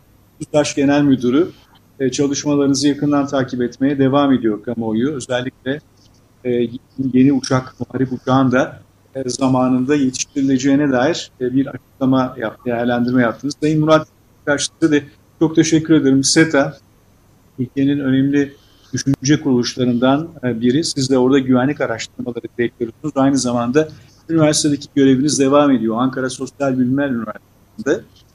Ee, Sayın Murat ikinci siz de aslında ev sahipliğini online platform üzerinden gerçekleştirdiniz. Ee, bakalım önümüzdeki senelerde yine biz geleneksel buluşma ortamlarımıza dönebilecek miyiz? Ama dönemiyor olacak da e, bir online'da da bu işi pekala yapabildiğimizi gördük. Teknik olarak da internet altyapılarımız e, daha da iyileşmesiyle e, önümüzdeki süreçlerde daha da mükemmel hale getirdi. Ben bu yayının e, oluşmasında emek veren bütün STM ekiplerine, arkada çok ciddi bir reji ekibimiz çalıştı. sesin ve görüntülerin düzgün bir şekilde aktarılabilmesi için olmaması için e, bizim televizyonculukta olduğu gibi yönetmen arkadaşlarımız var, rejim var. Onlara çok teşekkür ediyorum. Ve kapanışı yapın. Murat Bey siz bir iki cümleyi kapanışı siz yapın. Bunu sizden rica edelim. Ondan sonra panelimizi tamamlamış olalım. Murat Ekinci, STM Genel Müdürü kapanış konuşması. Çok teşekkür ediyorum Hakan Bey. Öncelikle davetimize icabet edip, zahmet edip e, katıldıkları için Sayın Genel Müdürlerime çok teşekkür ediyorum. E, gerçekten çok e, güzel katkılar verdiler. E, Sayın Hocam e, özellikle dünyadaki e, konjonktüre özetleyen konuşmasıyla dinleyicilerin de çok e, ciddi fayda sağladıkları bir e, perspektif kazandırdığını düşünüyorum. Kendisine çok teşekkür ediyorum Murat Hocam. Hakan Bey size de çok teşekkür ediyorum. Çok güzel bir moderasyondu. E, Sayın Başkanımız ayrıldı ama kendisine de ve değerlendirmelerine de çok teşekkür ederim. E, aslında Türkiye'nin tek teknolojik düşünce kuruluşu ThinkTech altında yapmış olduğumuz bu panelin e, izleyiciler açısından doyurucu ve tatmin edici bilgiler içerdiğini düşünüyorum. E, inşallah bundan sonraki panelimizi e, fiziksel ortamda bir araya gelerek e, beraber e, bir arada sohbet ederek yapmayı temennisiyle e, bütün katılımcılara ve izleyicilerimize teşekkür ederek e, bitirmek istiyorum. Çok sağ olun, var olun. Hakan Çelik, gazeteci yazar, kapanış konuşması. Ben de bütün bizi takip edenlere sosyal medyadan, e, YouTube hesabından yayınlandı. STM'ye bağlı hesaplardan özellikle STM Think Tank'ten yayınlandı. Bir taraftan da göz ucuyla diğer bilgisayarımdan takipçilerimizi izliyorum. Onların e, değerlendirme ve yorumları da son derece önemli olacaktır. E, tekrar hem bütün panelistlerimize teşekkür ederim hem de bizi izleyenlere zaman ayırdıkları için Türkiye'nin önemli başarılarını, önemli kapasitesini ortaya koyan çok değerli kurumların yöneticileri bizlerle beraber oldu. E, bir sonraki savunma zirvemizde görüşmek üzere hepinize. Ben Hakan Çelik, sevgilerimi, saygılarımı iletiyorum. Görüşmek üzere.